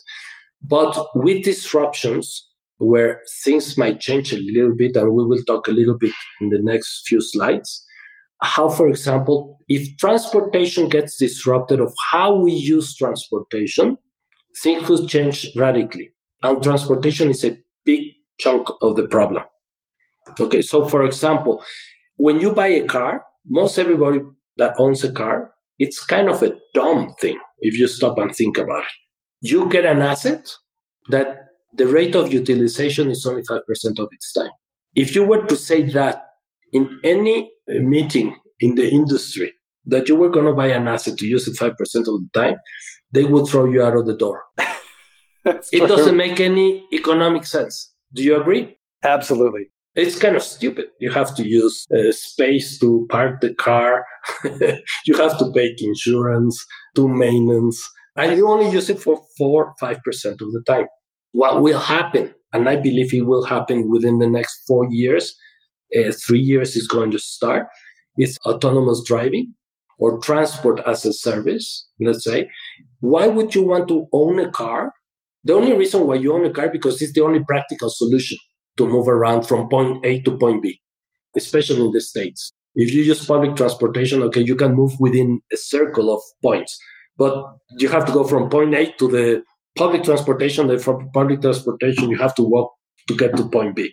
No, so you need a car to go from A to B. But if you had autonomous driving, imagine there's no driver, and for that you need an electric car. You cannot do it in combustion in, in, in ICE cars.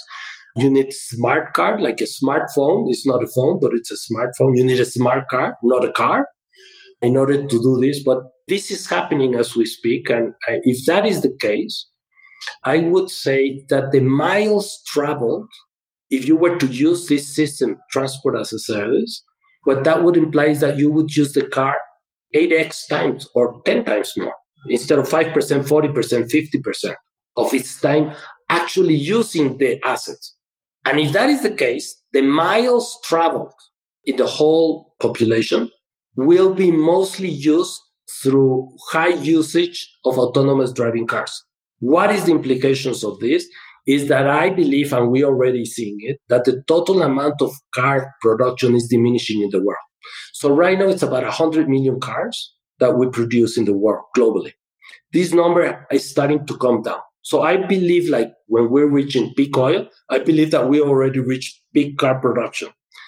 Car is going to go down for one simple reason because it makes economic sense. If a middle class family were to just disregard the car and use autonomous driving, it would save around $5,500 a year. Just let that number sink in. If all Americans were to do that, it would bring one trillion, a little bit more than one trillion dollars in excess money, in purchasing power. okay? Yes, the numbers are staggering if you stop and think about it. Why would anybody want to do this? Number one, for convenience, for cost savings. And the only reason would be because the cost per mile travel is lower than if you own the car. So right now it's about 70 cents per mile driven. If you own a car, that's the cost. With autonomous driving, with no driver, electric cars, electric energy, that cost could go down to 35. Some say even lower than 20. So even public transportation could not compete. Why would you not do it? So yes, I agree that as GDP grows, but this is a disruptive type of technology that the past you cannot use the past to predict the future. So I believe that if this were to happen, and I believe it will happen within the next five years, it's going to start, of course, like a typical disruption curve, 10%, and then it's going to go fast. And, you know, in San Francisco, there are cars already that you can take from GM and Google and Tesla and all of these companies are pushing this technology fast. If that were to be the case, then Adam, you could make a case that even if India and China were to go this route with their high population growth, if they were to go this route, it would not have that huge impact on energy usage. Yeah, no, that's good. That's a good insight. Yeah. Okay. Now, just to give you some examples that I live around because we're in the glass industry. So, solar PV installations will increase significantly in the next seven years. Glass manufacturers are a good leading indicator, as glass is a major component of solar panels. Okay. Just in 2010, there were around 40 gigawatts of solar panels. So, the glass industry had to produce this amount of glass. In 2020, it grew to 710 gigawatts. This is exponential as we move forward. So that's a big increase. In by 2030, the glass industry is right now investing in furnaces to supply this increase in, in solar panel usage to 3,000 gigawatts. Okay, from 710 to 3,000 gigawatts. In the US, the use of solar panels for electricity production is around 3%, very low but expected to grow very fast around 30 to 40% by 2030. Things are moving.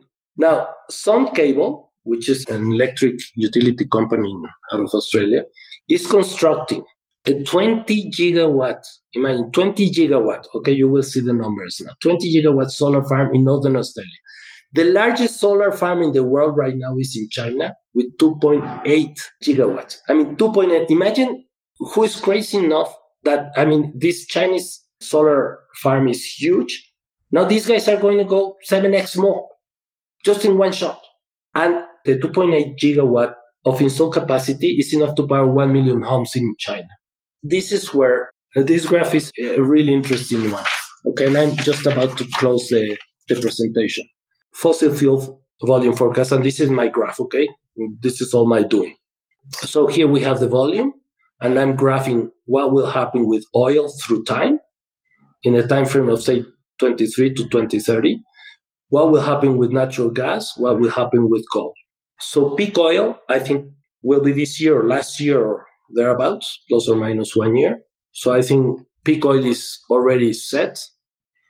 It's going to be driven by demand destruction not by supply constraint. Most analysts today think that oil should be a lot higher because of all the ESG, uh, not investing enough in oil and production and all of that thing. At the end of the day, that's not happening. I think where things will be moving is from demand destruction. So why am I saying that? Because oil is used mostly for transportation. And as we will see, the adoption rate is already hitting the disruption curve. So this thing is going to happen either we like it or not, it's going to go that route. Oil is used for gasoline and diesel, 55% of the volume. And this is already started. So oil has got one way down. Natural gas is going to go up. So does coal, mostly because of what you were mentioning, Adam, because GDP growth will happen. And we will need electricity. So we will be using these two because we will need more electricity for EV adoption. And even though the renewables are going to be implemented very fast, I still believe that countries like India, Mexico, Japan, China will be using natural gas as a transition gas to produce electricity. For electricity generation. Just for electricity generation. That will power the EV cars in a transition period. Yes, the transformation. Okay. And then it's going to hit in 2030. Gold is going to get, it already has bad press. It will get a lot worse and it will diminish very, very fast. And I don't know when exactly here, but this will end somewhere in the 2050s, 60s, so somewhere around there. Oil will keep going down at a slower pace and natural gas will definitely start dropping here. This is 30 million barrels of oil destruction between 2023 and 2030. This is huge. Peak oil. Around 55% of oil is used for transportation. That's about 55 million barrels of oil per day. Global car production per year is around 100 million units and around 1 million for trucks. Global battery electric vehicles, battery electric vehicle sales for 2023 will be around 20% for all cars. It was 10% last year. China will be around 40% for battery electric vehicles. China is the largest car market in the world and has the most battery electric vehicles manufacturers in the world. There are about 100 producer for electric cars in China. There's a lot of them.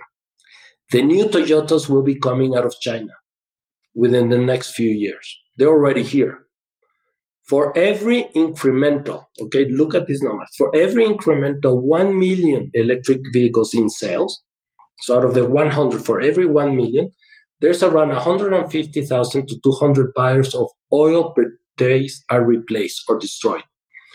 Once autonomous driving or transport as a service becomes ready, readily available, as we were mentioning, and battery electric vehicles' actual usage is increased from around 5 to 40%, then for one for every million of battery electric vehicles used for autonomous ride hailing services, destroys about 1.2 million barrels of oil per day. Autonomous freight hailing services expected to become readily available sometime in the next three to five years. The technology is already there and very advanced. Battery electric vehicle productions for 2023 is estimated to be around 18 million units versus 8 million units in 2022. So that's 10 million more EVs this year. So around 1.5 million barrels of oil per day are being displaced this year. The trend will continue to accelerate in the next three to four years. So adopt, as adoption rate increases, and as prices for battery electric vehicles keeps declining before the 40,000 US dollar per vehicle. That's the threshold. Now, I don't know if you've heard, but Tesla dropped their prices around 20%, 15%, 12%. The Inflation Reduction Act that President Biden put in place is really huge. I think it has really big ramifications in the world, more so than what people might think. We're seeing one of them because some of the cars from Tesla were left out of the $7,500 subsidy from the government to the new users of electric vehicles as they push this transition. What Tesla did was lower the prices. And right now, the way they lower the prices is going to put a lot of incumbent players in real serious difficulty. Because imagine if you're Toyota or General Motors and you're very highly indebted companies, Toyota not so much, but GM and Ford are. And most of their investment money and the debt that they owe was to produce factories to produce ICE vehicles or internal combustion engines. Imagine just sitting on that board and telling you that all the money that you spent is just about to be scrapped and you have to throw it out. But you still have to pay the debt. Not only that, now you have to really put a lot of new investment, new debt to build new factories to try to compete in the EV market because people think EVs are the same. It's just a car with wheels and you just change the engine. But that's not the case. It's not the same a Nokia phone than an Apple smartphone. It's totally different. So they're going to be in for a lot of trouble. Internal combustion cars will keep losing ground every year at an accelerated rate. The end game between the battle between ICE cars and battery electric vehicles will be somewhere around 2026 or 2027. In 2022, total cars sold decreased about 8%. Okay, this is what I was telling you, Adam, that car sales production of units of cars is diminishing. Now, this could be because of COVID and things like that, but the tendency seems to be going that way. Instead, battery electric vehicles increased around 45% last year and ICE cars decreased by around 10%. The tendency is very clear. This is a trend. Once adoption rate passes 10% tipping point in the disruption curve, the end game is near. Any car incumbent that does not move very fast within the next three to five years in battery electric vehicle conversion is probably not going to make. The total car market will decrease in units sold per year as transport as a service through autonomous ride hailing services become more readily available. Some estimates put the reduction around 35%, less global car productions or around 65 million units produced per year. So instead of producing 100 million, because people will just not use buy cars no more, they're going to use transport as a service there are some predictions that the number will be around 65 units produced per year. Miles travels will be done mostly through transport as a service. A car ownership is reduced as transport as a service becomes available. The medium USA household can save up to 5,500 US dollars per year in saves. It will give a huge purchasing power boost to American families. Oil has very low stock to flow ratio.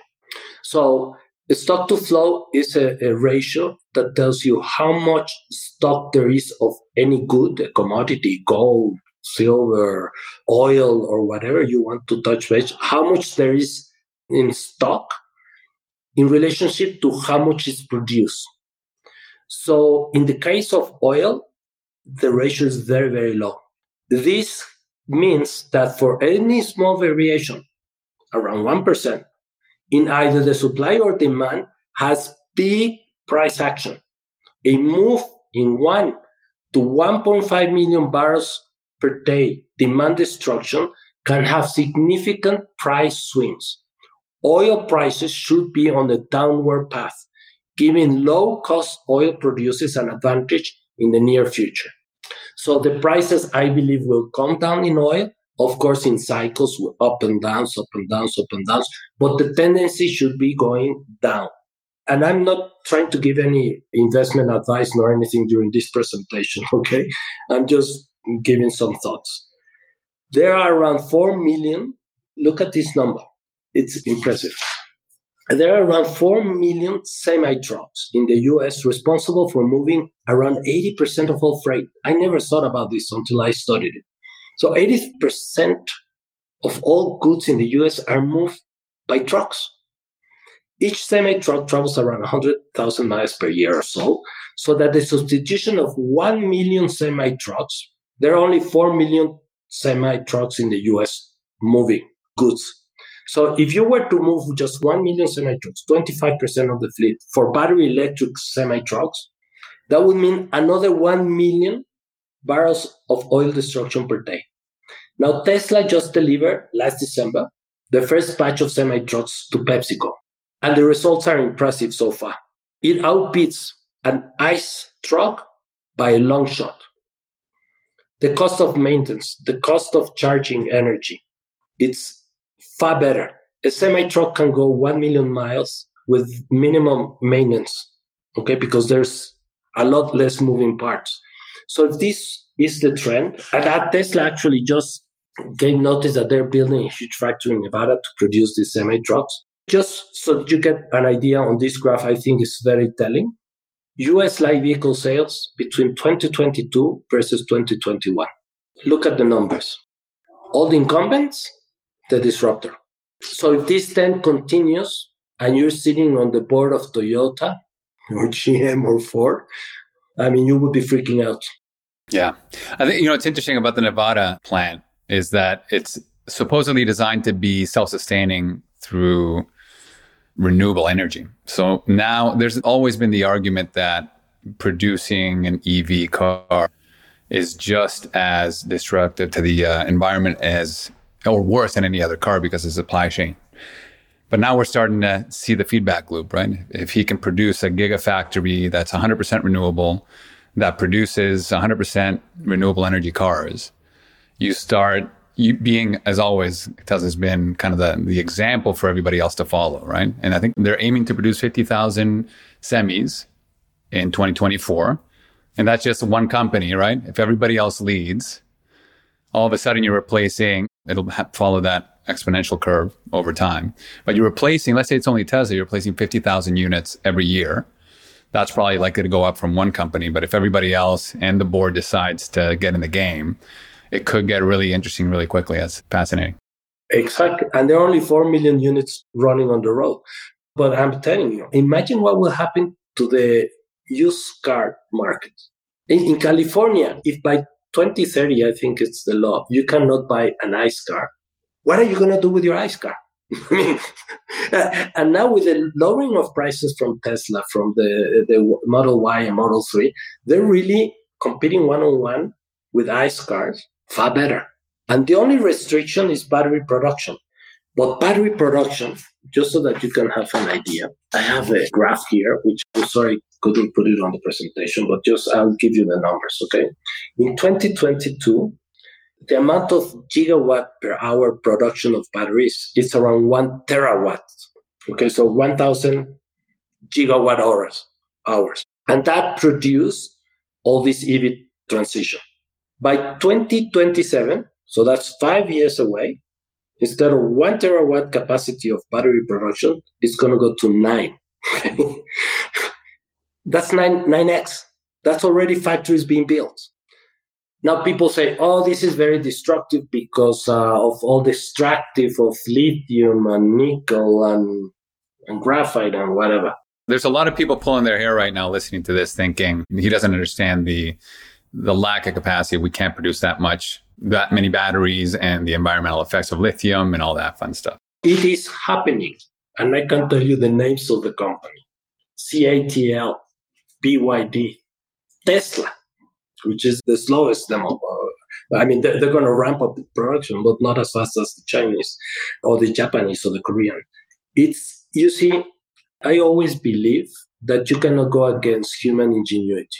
Once you know you have the solution and it's only a scalability problem, humans will figure out how.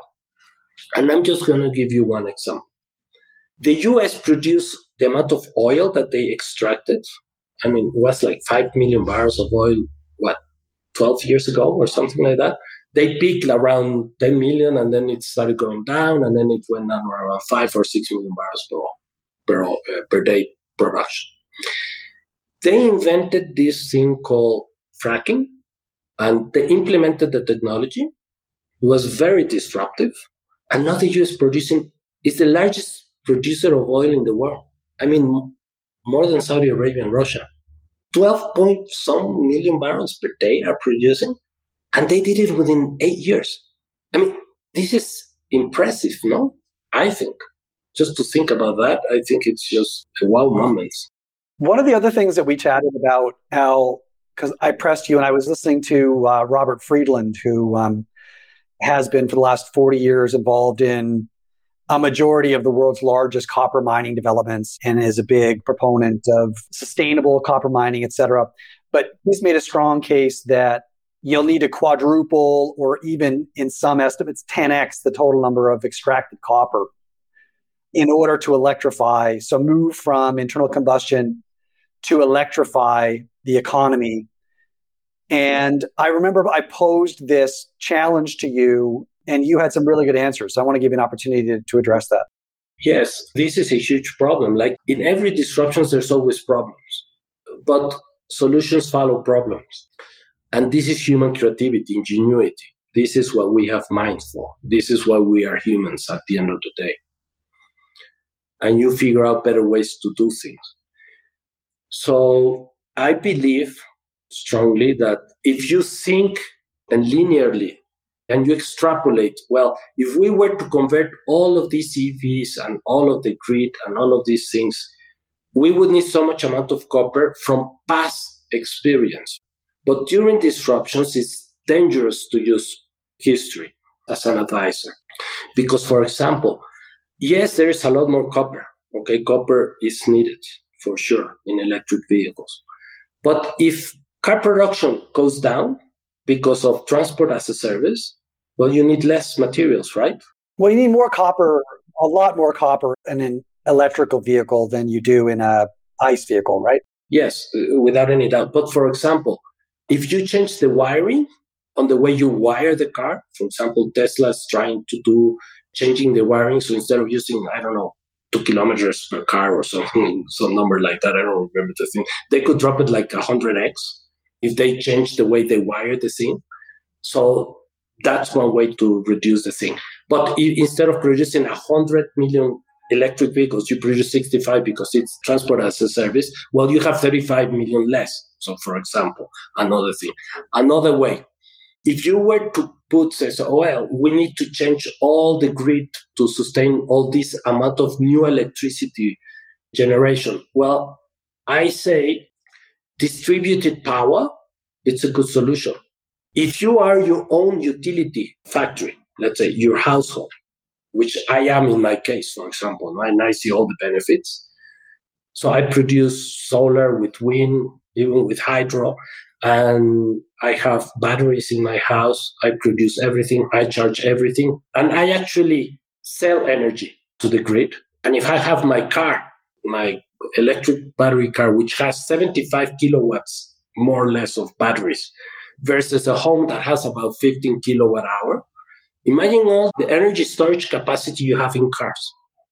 So if you're not using it and you connect it to the grid and the price, it just happens that it's going up because it's late at night and people are demanding more energy. Well, you could sell your energy to the grid. It doesn't have to come from the grid, from utilities to you.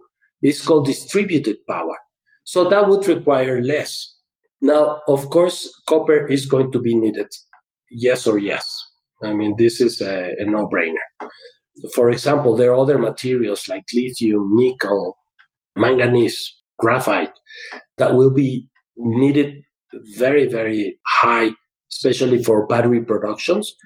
But the good news is that batteries have circular economy. So that means that once the battery is depleted or it stops usage or you change your car for whatever reason, these batteries can be recycled higher than 95%. So all the materials you need are already there. So if you become a circular economy, well, why would you need extractive? I believe that in the future, this from moving from scarcity to abundance, one of the things that will drive this abundance is digitalization, which did, we did not have time to talk in this presentation. But what that basically means is that you will derail or thin or diminish extractive things from Earth. I mean, taking things away from Earth and just pushing it through the digital world. So, for example, and I think we mentioned this during our meal, Adam, in newspapers, just digitalization of news, the value chain was totally destroyed from newspapers to digital news. So I think just to print the New York Times for Sunday, you have to cut like 80,000 trees or something like that. Imagine cutting trees, sending it to a paper factory to make pulp. And then from there, you have to make the paper, which is sent to the printer. The printer has these huge machines that you need steel and things of that nature. And then you have to extract inks so you can put it on a piece of paper. And then once you print all that thing, you have to use a car, a driver, to send this newspaper all around the city. And then if you want to buy the paper, you have to go and move in your car, buy the paper. To do what? What is the whole purpose of this thing? Is to get news. You want to read the news. Well, that process of digitalization that I'm going to be talking about now just destroyed the extractive nature of scarcity because trees are scarce, steel is iron is scarce, inks are scarce, all of this because they come from the earth, they come from extractive nature. Now, the news you already have, you put it into the computer, you press a button, you wake up, you open your computer, you're not only limited to read the New York Times. I personally read about 15 newspaper, just the headlines from around the world every day. It takes me 15 minutes to go through the thing. We did not destroy any trees. We didn't need to extract iron to build machines, to do the printing presses and all of that thing. This is the value chain between one technology to another one. This is disruption in the happening. And the great news about this is that it costs me nothing. Zero. It's abundant before I had to pay for the newspaper. And then what do I do with the paper? No, it's a huge problem. No? So you, you see how circular the economy is changing. And we go back to the beginning of my presentation. We are moving in a new era where things are happening a lot faster. And you cannot use the past to extrapolate the future because you will lose. Okay, those are great answers. I, I, wanted to get into the distributed or decentralized power production. And, you know, we can, if we get into a decentralized power framework, then you can take a lot of those copper wires that are used for distribution right now and redeploy them as well. So that, that's interesting. Okay, well, we're at two hours. We've asked a bunch of questions along. Yeah, no, I'm sorry. no, no, no, it's absolutely fantastic. I've been riveted the whole time. And I have to say that our initial lunch really got my wheel spinning that this has continued to reinforce. I tend to use the history to try and extrapolate to the future. And, you know, I think it's really useful sometimes to break that frame and say, well, what if you can't use history or extrapolate history to forecast the future? How would you position? How can you make decisions today that can hedge against some of those exponential growth type scenarios that are dislocations that may not be fully priced into the way that you consume nowadays may not be fully priced in terms of markets or investments et cetera so i think it's extremely valuable to explore these kinds of concepts and really dig deep internalize them and contemplate the consequences against your current frame in order to have that cognitive flexibility that we all need to be able to adapt and not experience that anxiety about this rapid rate of change. You know, I do wonder there's some practical engineering things we could explore. How quick are batteries storing enough energy to be able to move cars for distances that matter? That sitting at charging stations is right now kind of impractical. Are we going to move to a hot swap battery kind of model? Or, you know, there's all this kind of stuff that we could explore there's a number of different directions I think we could explore, but we covered a huge amount of ground. I think we've probably, hopefully, been successful in at least jarring people into exploring further some of these some of these areas and maybe changed a few minds along the way. So I think it's been an enormous valuable. Can I just before we wrap up though, and I know we're running out of time here, Alonso, but I'm looking at your slide deck because this is to me where I have always thought we were going as well. I tend to tilt optimistic. Adam tends to tilt a little bit more pessimistic. To me, this summary is where I think is is just an interesting conclusion. So we talked about energy abundance. What does that mean to humanity over time? Yeah, this is the last slide, and I think it's the consequences of going through this energy abundance. I think it's the beginning of the end of big oil. Most macroeconomists concentrate on the supply dynamics to predict price action of oil when the demand side will be the determining factor. I think lower energy costs will produce deflation across all sectors. Okay, this is huge because energy is the common denominator on every human endeavor. So if you lower energy costs, the glass that we produce has to go down because we will go to our suppliers and tell them, okay, your energy is free, so you lower the thing. Transportation costs will go down, so transportation costs go down. Imagine what this implies in, just for the economics in the world. I believe increase the purchasing power for all people. If autonomous ride hailing comes to fruit and transport as a service really becomes the norm, imagine all that free purchase uh, free extra money that people will have in purchasing power. I believe income inequality becomes less relevant. This is something that I've always thought about, and this is just another crazy idea for you guys to wonder about. But I believe that, let's say, a lower middle class person today in the US has a better quality of life than Rockefeller, the richest man, did a hundred and some years ago. Just stop and think about that. I remind my children every day. Oh, you do? Well, isn't it incredible? I mean, people today have access to a lot of goods and services that the richest people just 50, 100 years ago did not have. So, if that is the case, then income inequality becomes less relevant. GDP and GDP per capita as metrics are complemented by other metrics like quality of life, happiness, freedom of time, etc. And the Inflation Reduction Act will bring one of the biggest incentives to the American economy in decades. It will accelerate the transition to sustainable sources of energy.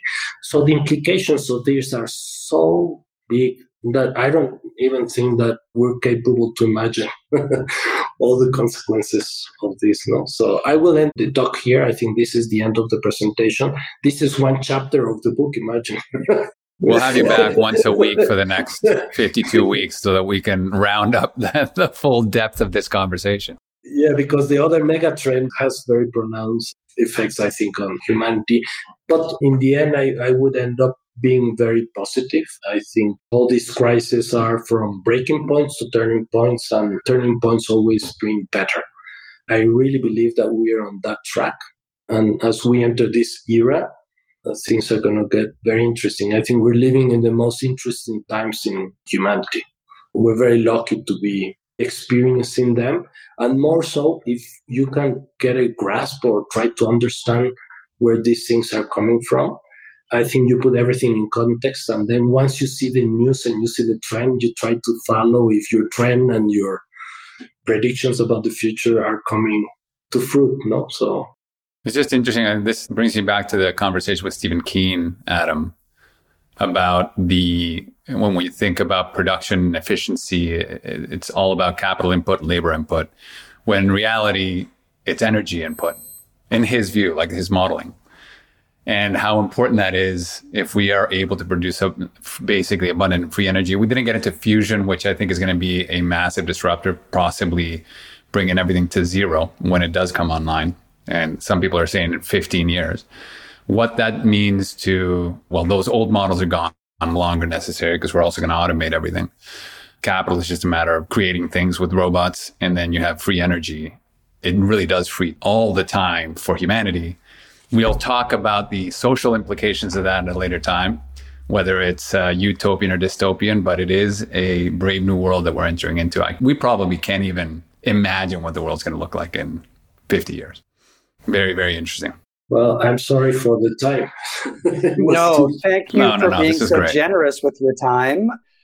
I want to make sure. Can people find you? Are you on social media at all, or do you have a website that people can go to to learn more about you and what you're doing? Or um, maybe that's in the works when you publish a book. Obviously, you'll hopefully you'll have some sort of web presence for the book. I have my email, and if someone really wants to get more deeper into the thing, uh, we can go through the email. You have my email, and you can put it so, so, everybody. I'm on Twitter and things like that, but I don't really use it. So I'm more of a private person. A lot of those facts, a lot of those slides, you know, should live out there in, in the Twitter world so you can get some engagement as you ramp up your book.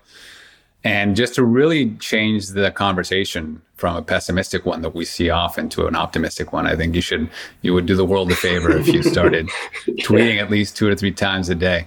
Well, I want him to get the book finished, so maybe yes. wait till the book one at a time.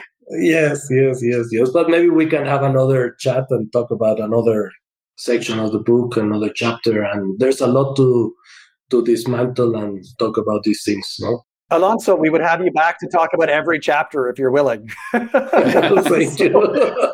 Thank you, Adam. Absolutely. Thank you. When do you expect the book to be finished and possibly published? You know, I have a problem because I'm not a writer and just trying to learn how to write and express yourself in the written world it's just being a challenge and uh, it's been a quite a good experience for me so i hope to have it maybe within the next six months.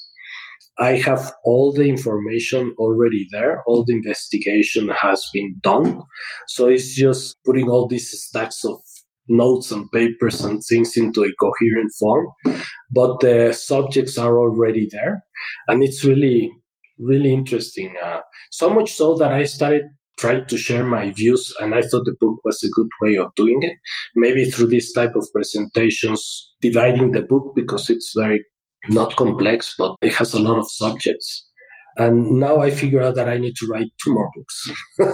so, because I keep learning and the process. Those Don't worry, you will.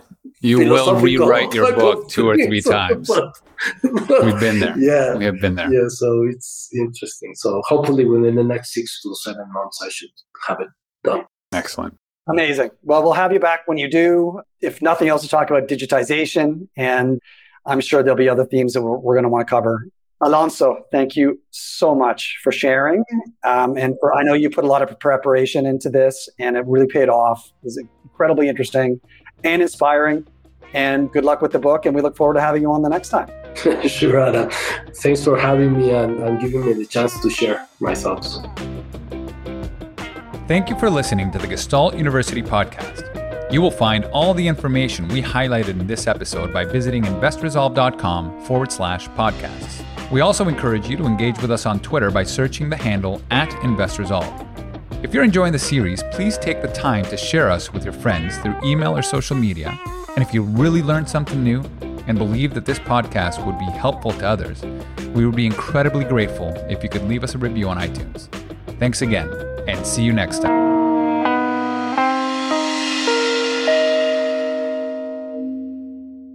This podcast is brought to you by the Resolve Long Horizon Investing Masterclass, a 10 part evergreen podcast series where Adam Butler, Mike Philbrick, and Rodrigo Gordillo of Resolve Asset Management Global explore an advanced investment framework specifically designed to steward quasi permanent capital with humility and balance. From the science of decision making to all weather portfolio construction to the value of diversified alpha and tail protection, this series provides a comprehensive capital management roadmap to improve outcomes for wealthy individuals, advisors, family offices, and institutions managing less than $10 billion. To listen to the series or read the transcripts on demand, please visit investresolve.com forward slash masterclass. Alternatively, you can find it on your favorite podcast player by searching for Resolve Dash Masterclass.